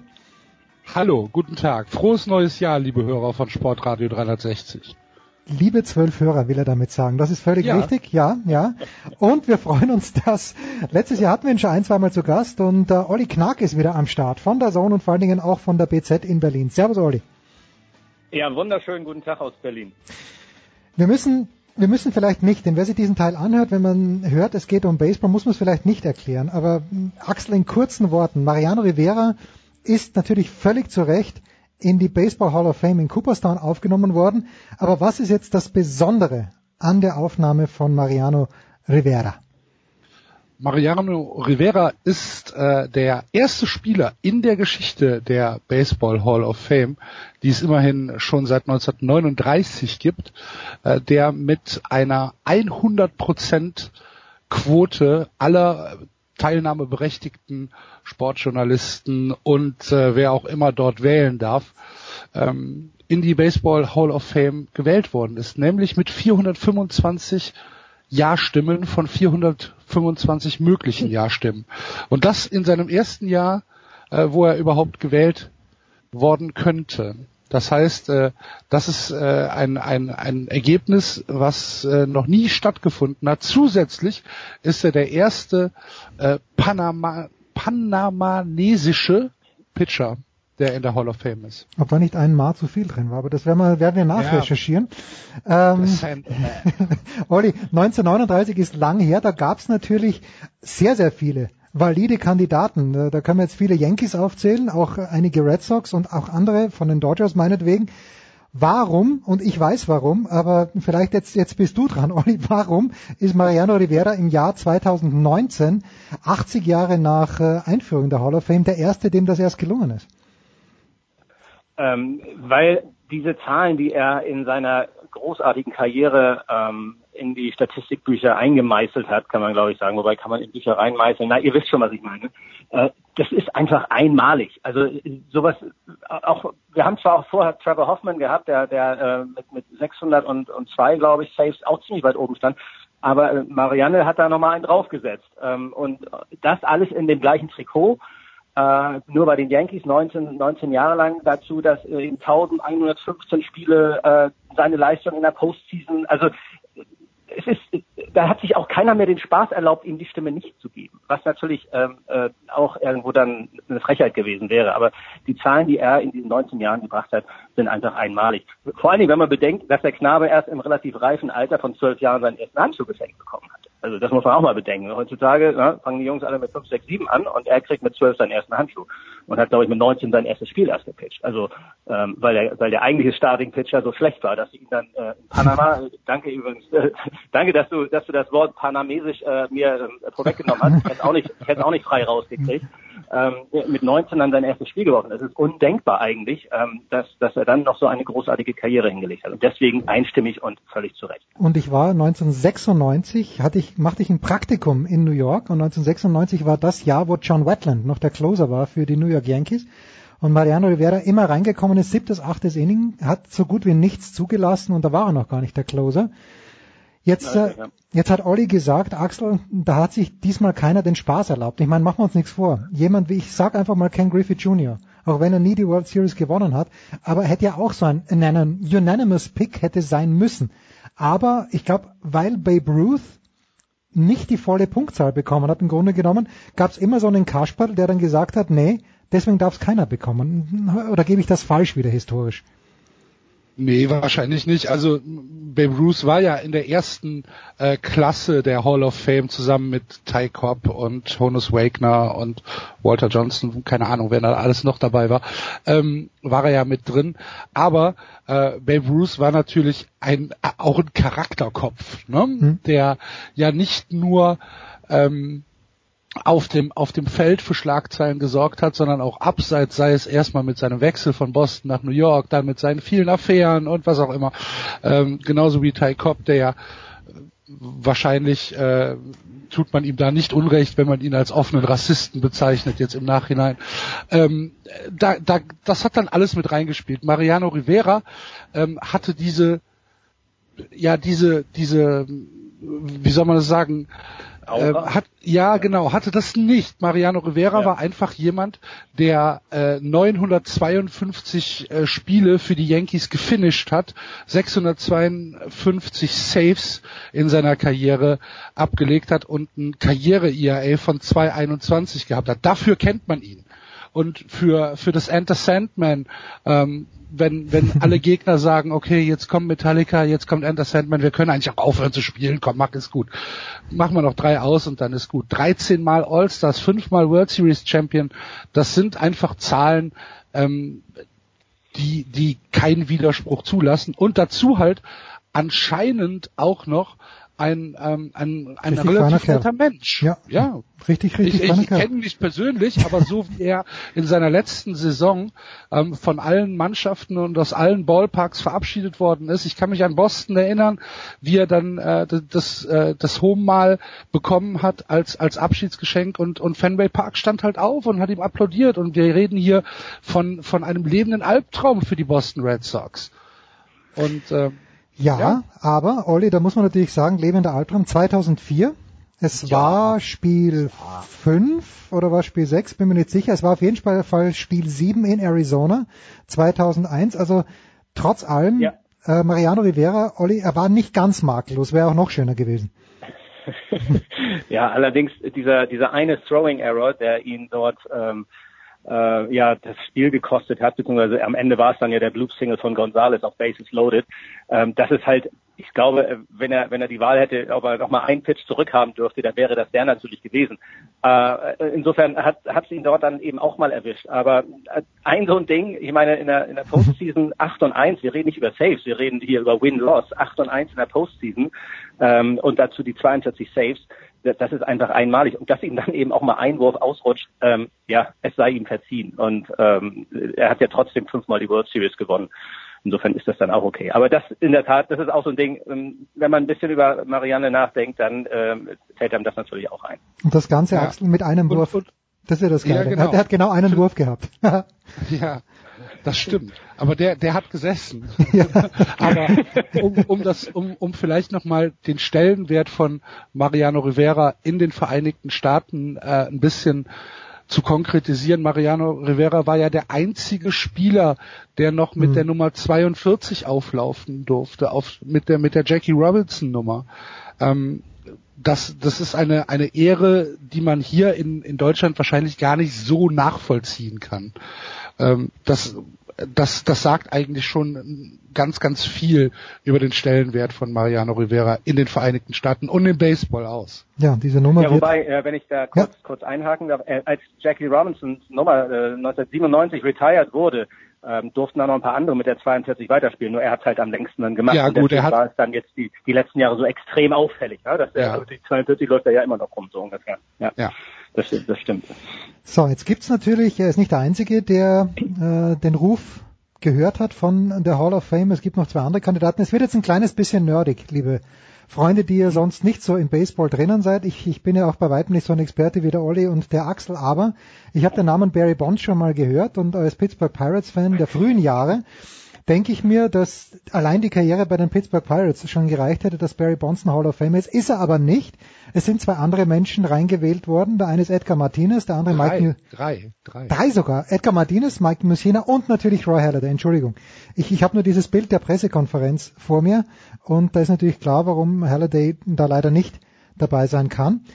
Ähm, Halladay habe ich kein Argument.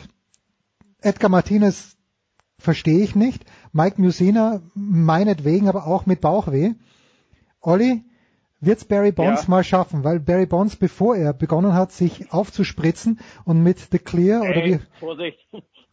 ja, okay. Äh, allegedly. Allegedly aufzuspritzen und sonst irgendwas zu machen. Ähm, Seed Oil oder wie war das? ja, ja, genau. Und, und pl plötzlich ist der Kopf äh, um, um vier Kä Käppchengrößen gewachsen. Also, Legende, Legende. Also leg legendär. Aber wird das jemals in die, Hall, in die Hall of Fame schaffen? Ist es überhaupt wichtig, denkst du? Also er will es ja unbedingt und er tut ja auch alles äh, in seiner Außendarstellung, äh, in, in den Gesprächen. Er ist mittlerweile, ich will ihn nicht als äh, geläutert, das hört sich so negativ an, aber er war ja er war ein wirklich unangenehmer Zeitgenosse, ähm, wenn man mit ihm als Reporter zu tun hatte. Ja, also es gab Tage, da hat er dich halt ignoriert und nicht mit dir geredet oder es kamen patzige Kommentare. Man wusste irgendwie immer nie, was man äh, bei Barry Bonds, was einen dort erwartet, wenn, er, wenn man versucht hat, mit ihm ein Gespräch zu führen. Ähm, insofern hat er sich halt auch eben bei den, bei den Schreibern keine Freunde gemacht und jetzt braucht er sie aber. Und das ist halt sein Problem. Ähm, er gehört in die Hall of Fame, meines Erachtens. Ähm, nicht weil er, weil er wahrscheinlich gedopt hat äh, oder weil er, weil er so viele Homeruns, doch eben weil er so viele Homeruns geschlagen hat, aber er war ja nicht der Einzige. Ähm, das war halt die, die, die Juice Ball Era, äh, gerade so vor 10, 15 Jahren. Ähm, und deswegen kann man ihn jetzt deswegen nicht als, als, als einzigen meiner Meinung nach verurteilen und sagen, nee, nee, du bist ja gedopt gewesen und deswegen wählen wir dich nicht. Was er erreicht hat, ähm, ist einfach legendär und ich äh, bin mir sicher, äh, sein, sein Problem war halt, er hat, er hat ähm, Anfang der 2000er gesehen, wie damals äh, Maguire und Sammy Sosa sich äh, die, die 70 äh, plus Home Runs in einer Saison um die Ohren geschlagen haben. Und, und alle haben über die beiden geredet. Und er hat mal wieder eine richtig gute Saison gespielt und keiner sprach von ihm. Und daraufhin hat er sich halt gesagt, da muss ich auch hin und da muss ich das auch machen, was die machen. Ähm, er hätte auch so ohne ohne seine äh, seine seine Dopingmittel hätte er wahrscheinlich trotzdem eine Hall of Fame Karriere hingelegt. Da bin ich mir ziemlich sicher. Und deswegen gehört er da rein. Tja, eben, das meine ich eben auch. Roger Clemens Vielleicht ist auch so ein man- Fall. Axel, ja? Vielleicht, vielleicht muss man dazu auch kurz erläutern, ähm, dass die Hall of Fame ja ein, ein privates Museum ist. Die Mhm. Hall of Fame ist keine Organisation der MLB, die arbeiten natürlich miteinander, aber es ist trotzdem eine Privatinstitution, ein Museum, ein Abbild des Spiels soll es sein. Und ähm, natürlich, natürlich muss Barry Bonds da rein und natürlich müsste diese ganze Juiceball Schrägstrich Steroid Era ähm, müsste dort auch abgebildet werden. Ist halt ein bisschen schwierig, weil der Amerikaner ja gerne auch mal geschichtsvergessen ist. Ja, nicht, nicht dran glaubt. Ich glaube auch, die sind alle clean, die in der NFL herumlaufen und sich jeden, jedes Wochenende die Schädel einschlagen. Das ist, das ja, ist vielleicht, ja, ist ja so. Und das ist ja vielleicht das, was ich ja. immer gesagt habe. Barry Bonds hat natürlich, also machen wir uns nichts vor, das, das weiß ja jeder, der es gesehen hat, hat Mittel genommen, die er nicht nehmen sollte. Aber mein Verständnis ja, war ja so. Das war halt auch damals gar nicht verboten. Das wollte ich gerade sagen, genau. es war nicht verboten, ja. Und da kann man ihm jetzt ja keinen Strick draus drehen. Ja. Genau. Und das, das ist eben das Problem von Major League Baseball und nicht das von Barry Bonds. Wenn dies nicht, äh, das war ja Maguire, der 98, glaube ich, sich dann hingestellt hat bei Sports Illustrated und gesagt hat, ja, ich habe das und das Mittel genommen. Das habe ich über den. Ja, der stand doch hinter ihm im Locker. Also stand, man ja, das auch. Ja. auf dem einen Foto sogar hinter ihm im Locker erkennen. Also bitte. Ja, also es ist äh, ganz, ganz schräg. Ein Wort noch, Olli, Edgar Martinez und Mike ja. Musina, wenn Sie schon, wenn ich Sie jetzt schon angesprochen habe, Gehst du da mit mir konform? Edgar Martinez ein Designated Hitter, eigentlich nur ab und zu mal First Base gespielt, ist für mich kein Hall of Famer. Ja, ist schwierig. 1995. Ja, 95 ist ein Argument, aber trotzdem, äh, ich habe manchmal den Eindruck, es wird ein bisschen leichter in die Hall of Fame zu kommen, zumindest für einige. Man muss 250 Wins äh, waren es, glaube ich. Das ist eine gute Marke. Ähm, hat stark aufgehört in seinem letzten Jahr und und und und wirklich vernünftige, gute Karriere hingelegt, aber tut mir, also ich will da nicht zu kritisch sein, weil ich finde ähm, ich war etwas überrascht, dass er es dann doch geschafft hat. Ja. Axel? Relativ deutlich sogar, ne? Ähm, ja. ähm, Martinez mit über 85 Prozent. Also ja. 75, 75 Prozent sind notwendig und äh, man genau. hat zehn Jahre Zeit, dass man reingewählt wird und wenn man das nicht schafft, Axel, wie ist dann nochmal, da gibt es irgendein Komitee, glaube ich, das dich auch noch reinholen kann. Genau, dann wirst du nicht mehr gewählt, sondern dann kannst du nur noch ernannt werden. Das Era Committee. Okay, na bitte. Also die, die Baseball Hall of Fame, ich war schon dort, ihr wahrscheinlich auch. Ich weiß gar nicht, ob sich's, ja, das sind halt, irgendwie ist es schon lässig, finde ich, und das wird auch, glaube ich, rauf und runter gespielt, dieses eine legendäre Stück, das man auch auf YouTube anschauen kann, Who's on First. Und aber natürlich, wenn man, wenn man sich im Baseball nicht, nicht gut auskennt, dann hat man herzlich wenig von diesem Stück, aber etwas ganz Besonderes für die US-Amerikaner. Gut, wir freuen uns, denn äh, Olli, erzähl noch mal ganz kurz bitte, du wirst dich bald auf den Weg machen Richtung Florida oder Arizona, um dort was zu tun. Ähm, ja, mich in die Sonne zu legen. Und, nein, äh, nein, nein, nein, nein. Und, und also Arizona schaffe ich leider nicht, obwohl ich sehr, sehr gerne mal nach Scottsdale fahren würde, um ähm, äh, meine Giants zu sehen, daher eben auch das Plädoyer für Barry Bonds. Ich bin halt ein diehard Giants-Fan und war noch nicht in Scottsdale. Aber ähm, ich werde halt nach Fort Myers fliegen, mir ein bisschen äh, die Twins angucken und die Red Sox, die da dort Spring Training machen. Ab 20. März bin ich da für vier, fünf Tage. Und dann fahre ich nochmal hoch zu den Yankees äh, und gucke da nochmal rein. Äh, und will mal sehen, ob ich schon ein bisschen was vorbereiten kann, vielleicht die eine oder andere Stimme äh, holen, ähm, weil ja dann im Juni, am 29. und 30. Juni die Red Sox und die Yankees sich in London treffen. Ich bin kaum neidisch. nur ein bisschen. Ich nicht dazu nur ein kommen, mich an den Strand zu legen, aber das ist auch nicht schlimm. Ist doch äh, ich hoffe, ich habe zwei Stunden Zeit, um, um in, den, in den Miramar Outlets in Fort Myers zumindest mir ein paar neue Klamotten zu kaufen. Äh, wird man da akkreditiert, Olli? Also als deutscher Journalist? Ja, das ist in der Regel gar kein Problem. Also das, das ähm, ist, ich sag mal, ähm, innerhalb von wenigen Minuten über die MLB Pressbox kriegst du die Akkreditierung. Das ist, ist kein Ding. Das ist stark, da bin ich auch registriert. Also wenn ich das nächste Mal nach New York fliege, dann werde ich einfach mich mal bei den Yankees äh, akkreditieren lassen und dort diesen famous Locker Room, den neuen zwar, beim alten wäre es noch schöner gewesen, durchwandern. Axel, für dich die abschließende Frage. Wir haben das vorhin schon ganz kurz mit Thomas Wagner, mit Christian Sprenger und auch mit Frank Fliege durchgenommen, aber... Ich habe jetzt schon keine Lust mehr. Ja, eh, eh, weiß ich schon, weiß ich schon. Äh, 2019 haben alle drei gesagt, unisono, dass Anthony Modest spielen wird. Die Frage war nur, in welchem Monat, Axel? Was glaubst du? Ich kann, äh, ich nicht mehr da. Ich, ich glaube, er hat aufgelegt.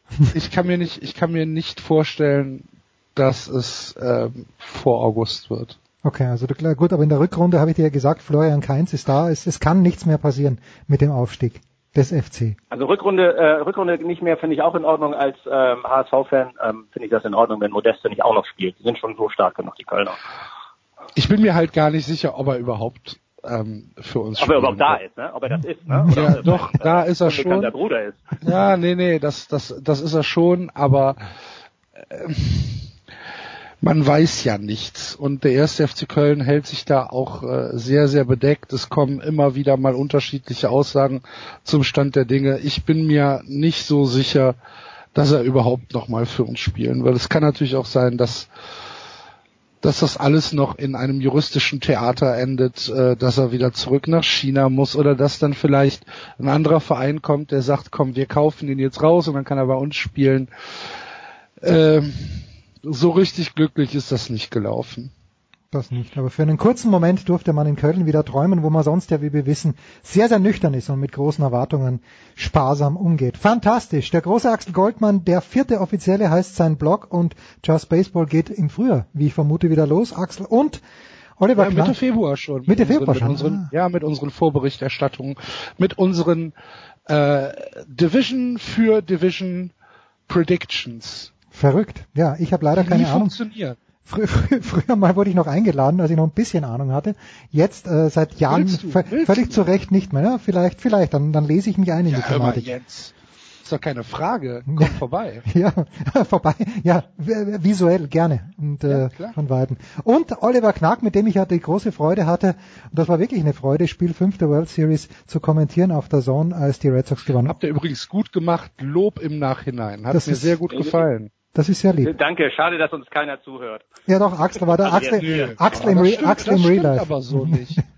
Also Nein. die Reaktionen, die ich mitbekommen habe Ja. aus äh, Baseball Deutschland Blase, waren nicht negativ. Nein, nein, ich meinte jetzt nicht bei The Zone, dass uns da keiner zuhört. Ich meinte, dass uns jetzt hier gerade nur die zwölf. Äh, Ja, sind leider. äh, Da- Und davon sind acht mit mir verwandt, die eh schon wissen, dass ich äh, im Baseball affin bin. Fantastisch. Danke, Herrschaften. Wir machen eine kurze Pause und dann geht's hier noch hinten raus mit Tennis weiter.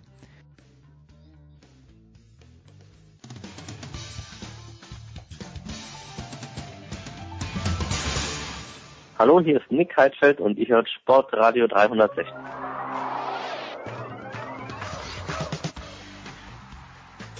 Wir beschließen die Big Show 390 mit einer sagenhaft illustren Runde. Es geht natürlich um den Tennissport. Es geht um das erste Grand Slam Turnier des Jahres, die Australian Open. Und ich begrüße von Sky auf der einen Seite Marcel Meinert in Landshut. Servus Marcel. Servus zusammen. Dann guten Morgen Paul Häuser, Sky Sport News, aber eben auch Kommentator bei Sky. Servus Paul.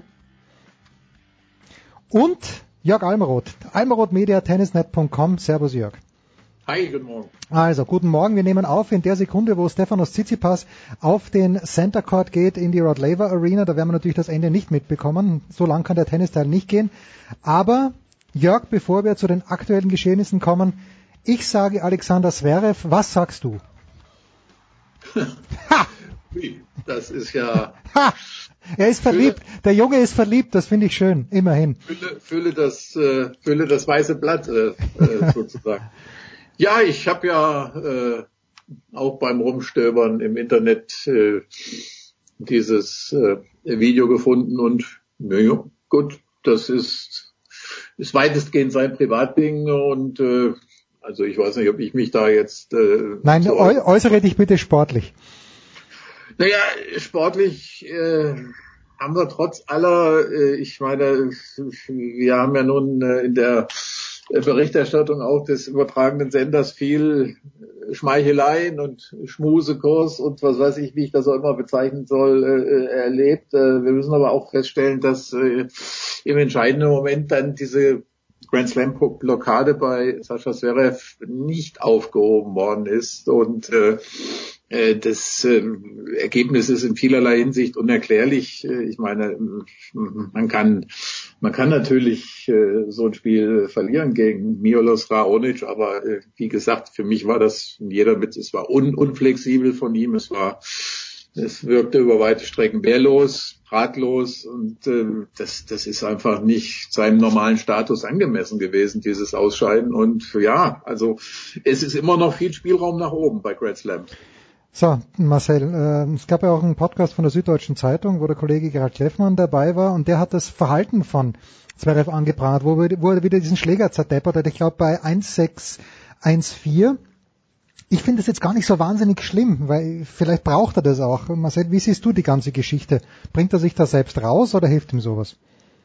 Na gut, da können wir auf die Anzeigetafel gucken. Also in dem Moment hat es ihm geholfen und glaube auch, wenn man, wenn man das mal so das letzte Jahr zu, zurückrechnet, dass dann eher die, die positiven Momente überwiegen nach so einem emotionalen Ausbruch. Also ja, das muss man nicht gut finden, aber das ist jetzt ja nichts, was wirklich neu ist bei Zverev. Ich bin auch da weiterhin optimistisch, dass sich das äh, im Laufe der Zeit mit zunehmender Stabilität in allen Elementen legen wird. Also das würde ich ihm jetzt nicht dann schon wieder vorhalten wollen. Das, diese ganze Nummer bei den, bei den Australian Open war jetzt halt ein Mix aus Dingen, die nicht gut zusammengepasst haben. Das fing mit den kleineren Verletzungen vom, vom Vorfeld, im Vorfeld an.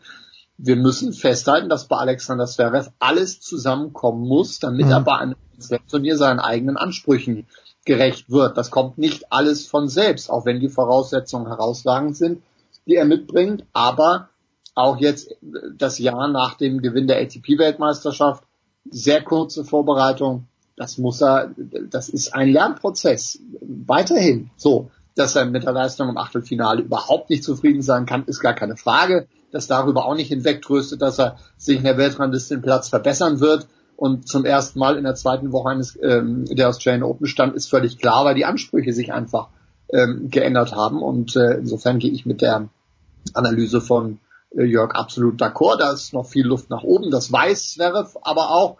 Ich fand die, die Analyse dann in der Pressekonferenz, weil da vielen, vielen warten dann immer Ausreden und hier und da.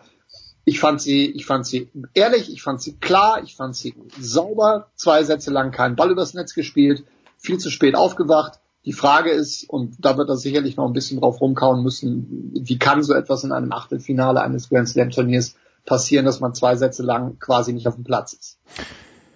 Das schätze ich sowieso an Zverev, grundsätzlich. Der setzt sich hin und sagt, was er halt denkt, dass Sache ist. Also eigentlich bei jeder Pressekonferenz, das muss man ihm wirklich zugute halten. So, und jetzt haben wir den größten Luca Pui-Fan auf der ganzen Welt außerhalb Frankreichs in der Leitung, den Paul Häuser nämlich. Was hat denn dein Lieblingsspieler? Und äh, du darfst es, äh, du, du kannst es gar nicht abstreiten, Paul. Was hat Luca Pui besser gemacht gegen Milos Raonic als Alexander Zverev? Ja, er war von Anfang an, ne, er hat auch erstmal einen Break kassiert, aber dann war er sowas von präsent auf dem Platz, der war so fokussiert, war gut eingestellt und hatte, hat überraschend gut retourniert. Das ist nämlich eigentlich nicht die ganz große Stärke von Luca Pui, der Return. Er schlägt super auf und das ganze Turnier schon sehr gut auf, aber beim Return, da gelingt ihm eigentlich, also in seiner Karriere bislang war das nicht die, die ganz große Waffe. Aber da hat er sich anscheinend jetzt in dieser kurzen Zusammenarbeit mit Amelie Morris Mo schon sehr, sehr verbessert und hat sich im Laufe des Turniers bei den Australian Open sehr verbessert. Der musste ja wahnsinnig viele Tiebreaks spielen. Ihr erinnert euch vielleicht gegen Maxi Matera, auch gegen den Alexei Popirin. Gute Spieler, aber eben auch nicht die, die Top-Gegner. Und das ist eben dann auch die Kunst, dass du dich im Laufe eines Turniers steigerst und bei Luca Pui kam ja dieser Erfolg jetzt total aus dem Nichts eigentlich. Also ein gewaltiger Leistungssprung. Der hat in dem Jahr noch kein Match gewonnen gehabt vor den Australian Open, hat bei den Australian Open in seiner Karriere bisher noch kein Match gewonnen gehabt. Sensationell. Und er wäre ja dann eigentlich äh, der Viertelfinalgegner von Sascha Zverev gewesen. Also das ist schon schon echt schade, weil der Ast für Zverev äh, dann sehr, sehr, sehr günstig gewesen wäre, um ins Halbfinale gegen Djokovic einzuziehen. Jetzt steht da Luca Pui. Jetzt steht da Luca Pui und Jörg, äh, wie, wie siehst du die Aussichten von Luca Pui? Djokovic hat sich gegen Nishikori nicht weiter anstrengen müssen, weil bei, im zweiten Satz Nishikori aufgeben musste. Wir haben ja vor dem Turnier gefragt, gibt es irgendwelche Gründe, warum Novak Djokovic das Turnier nicht gewinnen sollte? Also zumindest für das Halbfinale, ich sehe ganz wenig Gründe. Oder traust du dem Pui was zu, Jörg? Nee.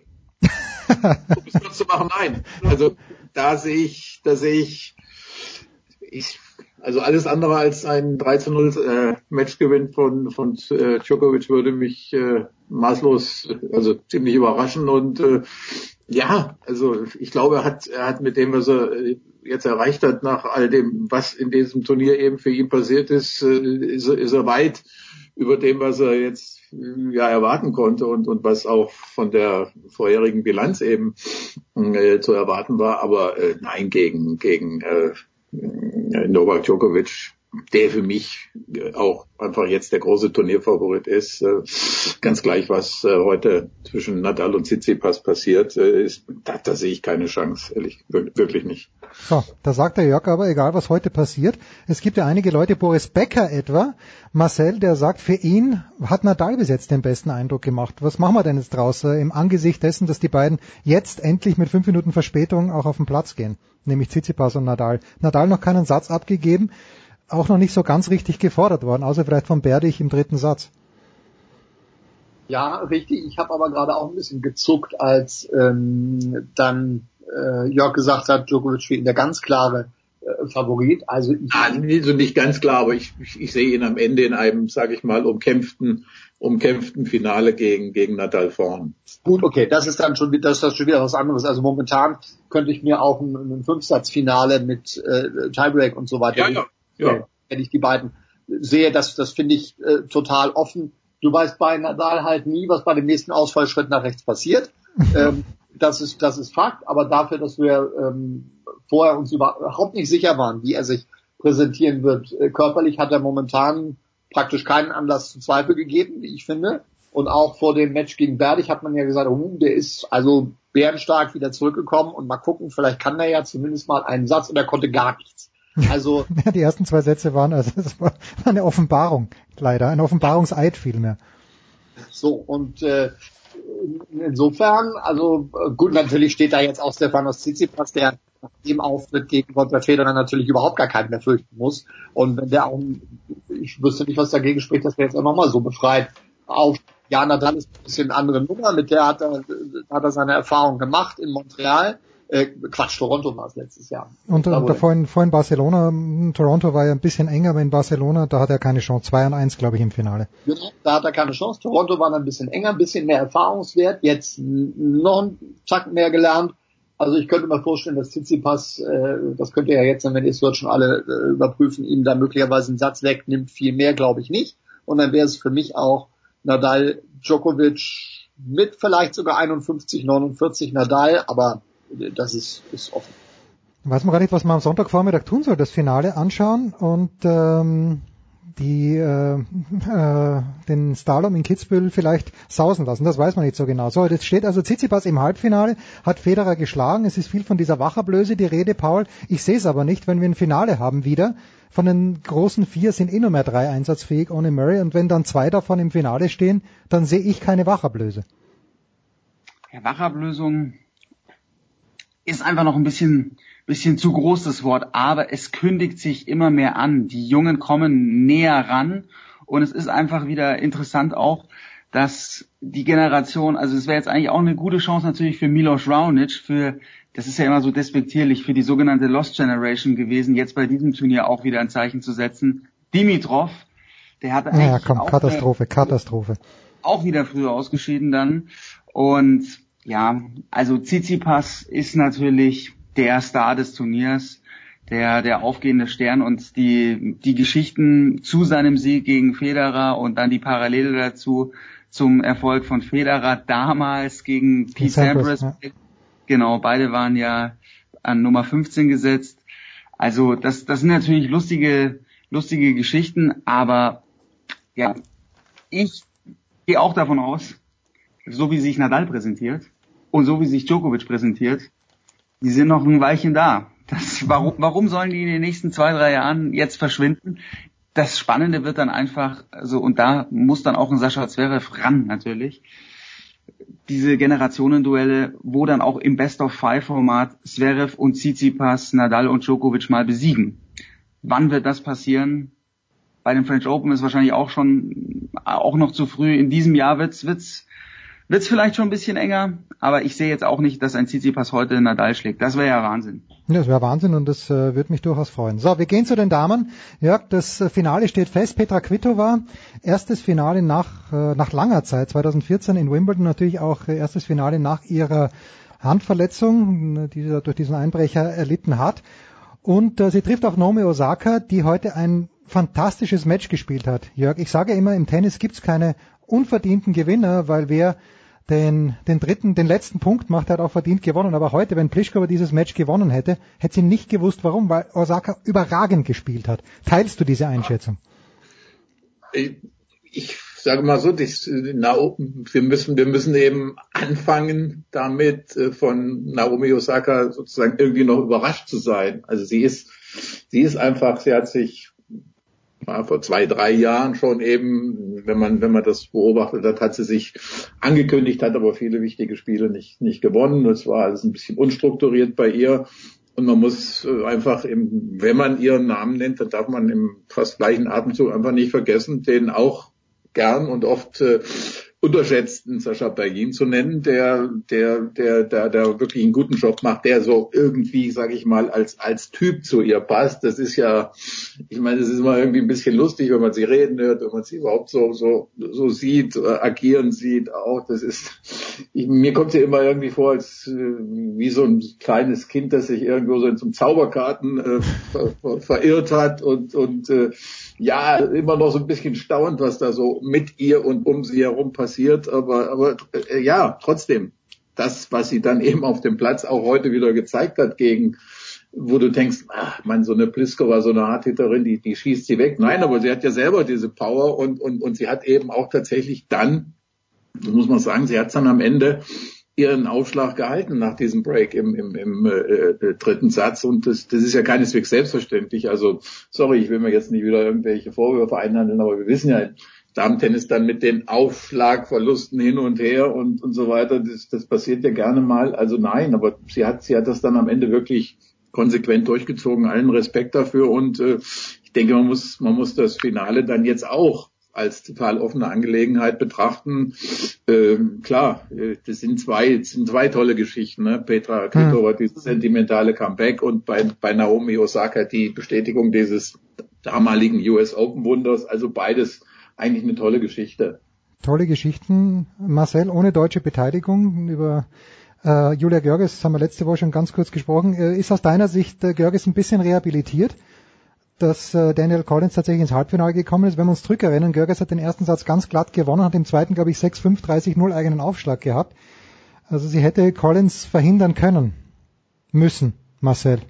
Ja, ja, müssen. Also für, für ihre Ansprüche muss Julia Görges so ein Match zu Ende spielen. Fertig, Punkt. Ob die äh, Gegnerin dann jetzt anderthalb Wochen später das Halbfinale bei dem Turnier erreicht, ist dann wieder äh, eine ganz andere Tasse Kaffee, die wir dazu trinken ähm, rehabilitiert ja dann was die Qualität, aber also schon rehabilitiert nur insofern, was die Qualität von Collins äh, dann hinten raus angeht. Aber dennoch muss Julia Görges dieses Match ähm, in, in, in, mit allem drumherum, mit den äh, mentalen Vorteilen, die sie dann da hat in dieser Situation, ähm, einfach zu Ende spielen. So, wenn wir dann über den dritten Satz sprechen, dann kommen sicherlich auch die, die Qualitäten von Collins dann ähm, mit rein. Und äh, ja, vor allen Dingen, weil man dann natürlich auch sieht, wie sie dann gegen äh, Angelique Kerber auf, äh, aufgespielt hat, die natürlich auch nicht sie selbst war in diesem Match, aber der auch keine Gelegenheit gegeben wurde, äh, ins Match zu finden. Das gehört dann auch dazu.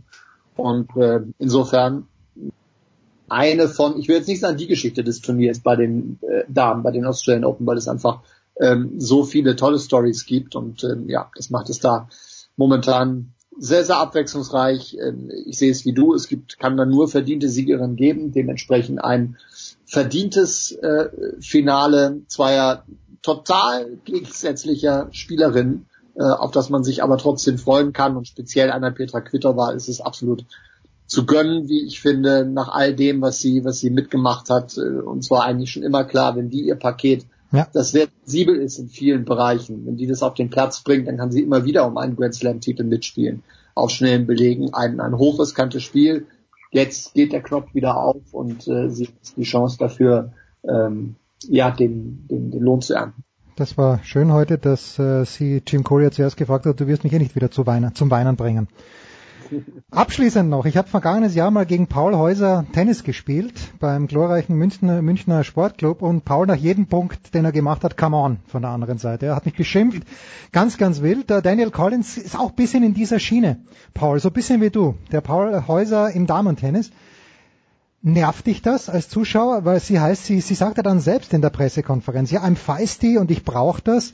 Ähm, ich finde es jetzt nicht wesentlich störender als jemand wie Haleb oder Sharapova, meinetwegen auch Kerber, die bei jedem Schlag schreien. Was sagst du Daniel Collins? Ja, gefällt mir. Die ist wirklich giftig. Also wenn man das sieht, an der kann man sich sauber reiben. Also da musst du als Gegnerin musst du schon sehr, sehr cool bleiben. Also weil das ist mir sofort aufgefallen. Das ist, das ist, geht in Richtung Winning Ugly, aber es ist alles in Ordnung in den Regeln und wenn man dann sie bei der Pressekonferenz sieht, wenn die dann mal lächelt, dann ist es ja dann echt eine, eine nette, hübsche Frau, total entspannt nicht, dann ja, ab. Nicht lachen bitte, das ist nämlich schrecklich. Okay. ja, ein, ein hartes Verdikt. Du kannst es ja, also sie hat schon was wirklich was sehr sehr hartes, sagen wir es mal so. Und auf dem auf dem Platz da, also ich habe wirklich noch keine Spielerin gesehen, die so finster dreinblickt, die so, die, die so die ganze Zeit auch die Mundwinkel unten hat und wirklich, als würde sie am liebsten da drüben einmal die Gegnerin kurz wegjapsen, kurz aufessen. Und ja, das war schon beeindruckend. Also Kerber wäre eigentlich normalerweise genau die richtige Gegnerin gewesen, um die dann nach und nach wegzuarbeiten. Aber das war halt eben auch dann die Geschichte, wie bei Sascha Zverev hat ja Jörg äh, und Marcel, ihr habt's super analysiert. Das war einfach No-Show. Und so ein Tag hatte Kerber dann eben auch, wie, wie Zverev, wo sie nicht ihr Potenzial abrufen konnte. Leider. Ja. Leider. Dann freuen wir uns auf ein fantastisches Wochenende. Ich würde das Finale dann doch, so also sehr ich Tsitsipas mittlerweile wirklich mag und ich würde Pui natürlich auch wünschen, gegen Djokovic zu gewinnen. Aber im Großen und Ganzen freuen wir uns doch auf Nadal gegen Djokovic. Die Frage noch zum Damenfinale. Bei den Herren sind die Tipps klar. Jörg, wen siehst du vorne bei den Damen? Äh, ich, ich glaube Naomi Osaka. Marcel? Ah, Kvitova. Das Zünglein an der Waage, Paul Häuser. Naomi Osaka. Ja, ich sage euch, warum sie es nicht gewinnen wird. Ich habe in den letzten beiden Jahren als Wimbledon-Sieger 2017 getippt Marin Cilic und ich habe als Wimbledon-Sieger 2018 getippt Kevin Anderson. Und ich habe als Australian Open-Siegerin 2019 getippt Naomi Osaka. Ja, dann sag doch Kvitova jetzt. Nein, aber schon vor dem Turnier, weißt du. Und dann habe ich mir, ich habe, äh, und das sind immer nur die Finalistinnen geworden. Also ich weiß gar nicht, wie ich mithalten soll. Ich mag beide sehr gern. Wir freuen uns auf jeden Fall. Die Frage noch ganz kurz, Marcel, am Wochenende, die Bundesliga geht wieder los. Bist du im Einsatz? Was wirst du tun? Ich mache nur eine schlanke Zusammenfassung von Düsseldorf gegen Leipzig am am Sonntag. Und ansonsten Kinderfasching in Landshut, das wird ein Spaß. Oh mein Gott, kannst du für Geld nicht kaufen. Paul, was gibt's bei dir? Sky Sport News HD und ja, Family Alarm. Und Oliver, ah, Oliver. Ja, und Pass gegen Luca Pui im Finale. Ja, das, das wäre schön. Oh, da bleibe ich, da, da bleibe ich auch gerne zu Hause dann vom Slalom. Jörg, wirst du bei den Gladbachern im Stadion sein? Nein. Tennis, Handball. Ah, Handball, stimmt. In diesem Wochenende keine Rolle. Stimmt, Handball, da war ja auch noch was. Fantastisch. So, das war die Big Show 390. Danke Jörg, danke Paul, danke Marcel. Nächste Woche hören wir uns wieder. Das war die Big Show auf sportradio360.de. Folgen Sie uns auf Twitter, klicken Sie den Gefällt mir Button auf unserer Facebook-Seite und abonnieren Sie uns via RSS-Feed oder auf iTunes. Die nächste Ausgabe der Big Show gibt es am kommenden Donnerstag. Bis dahin sollten Sie die Zeit nutzen und die weiteren Angebote auf sportradio360.de wahrnehmen. Play Ball! Da ist gar nichts toll.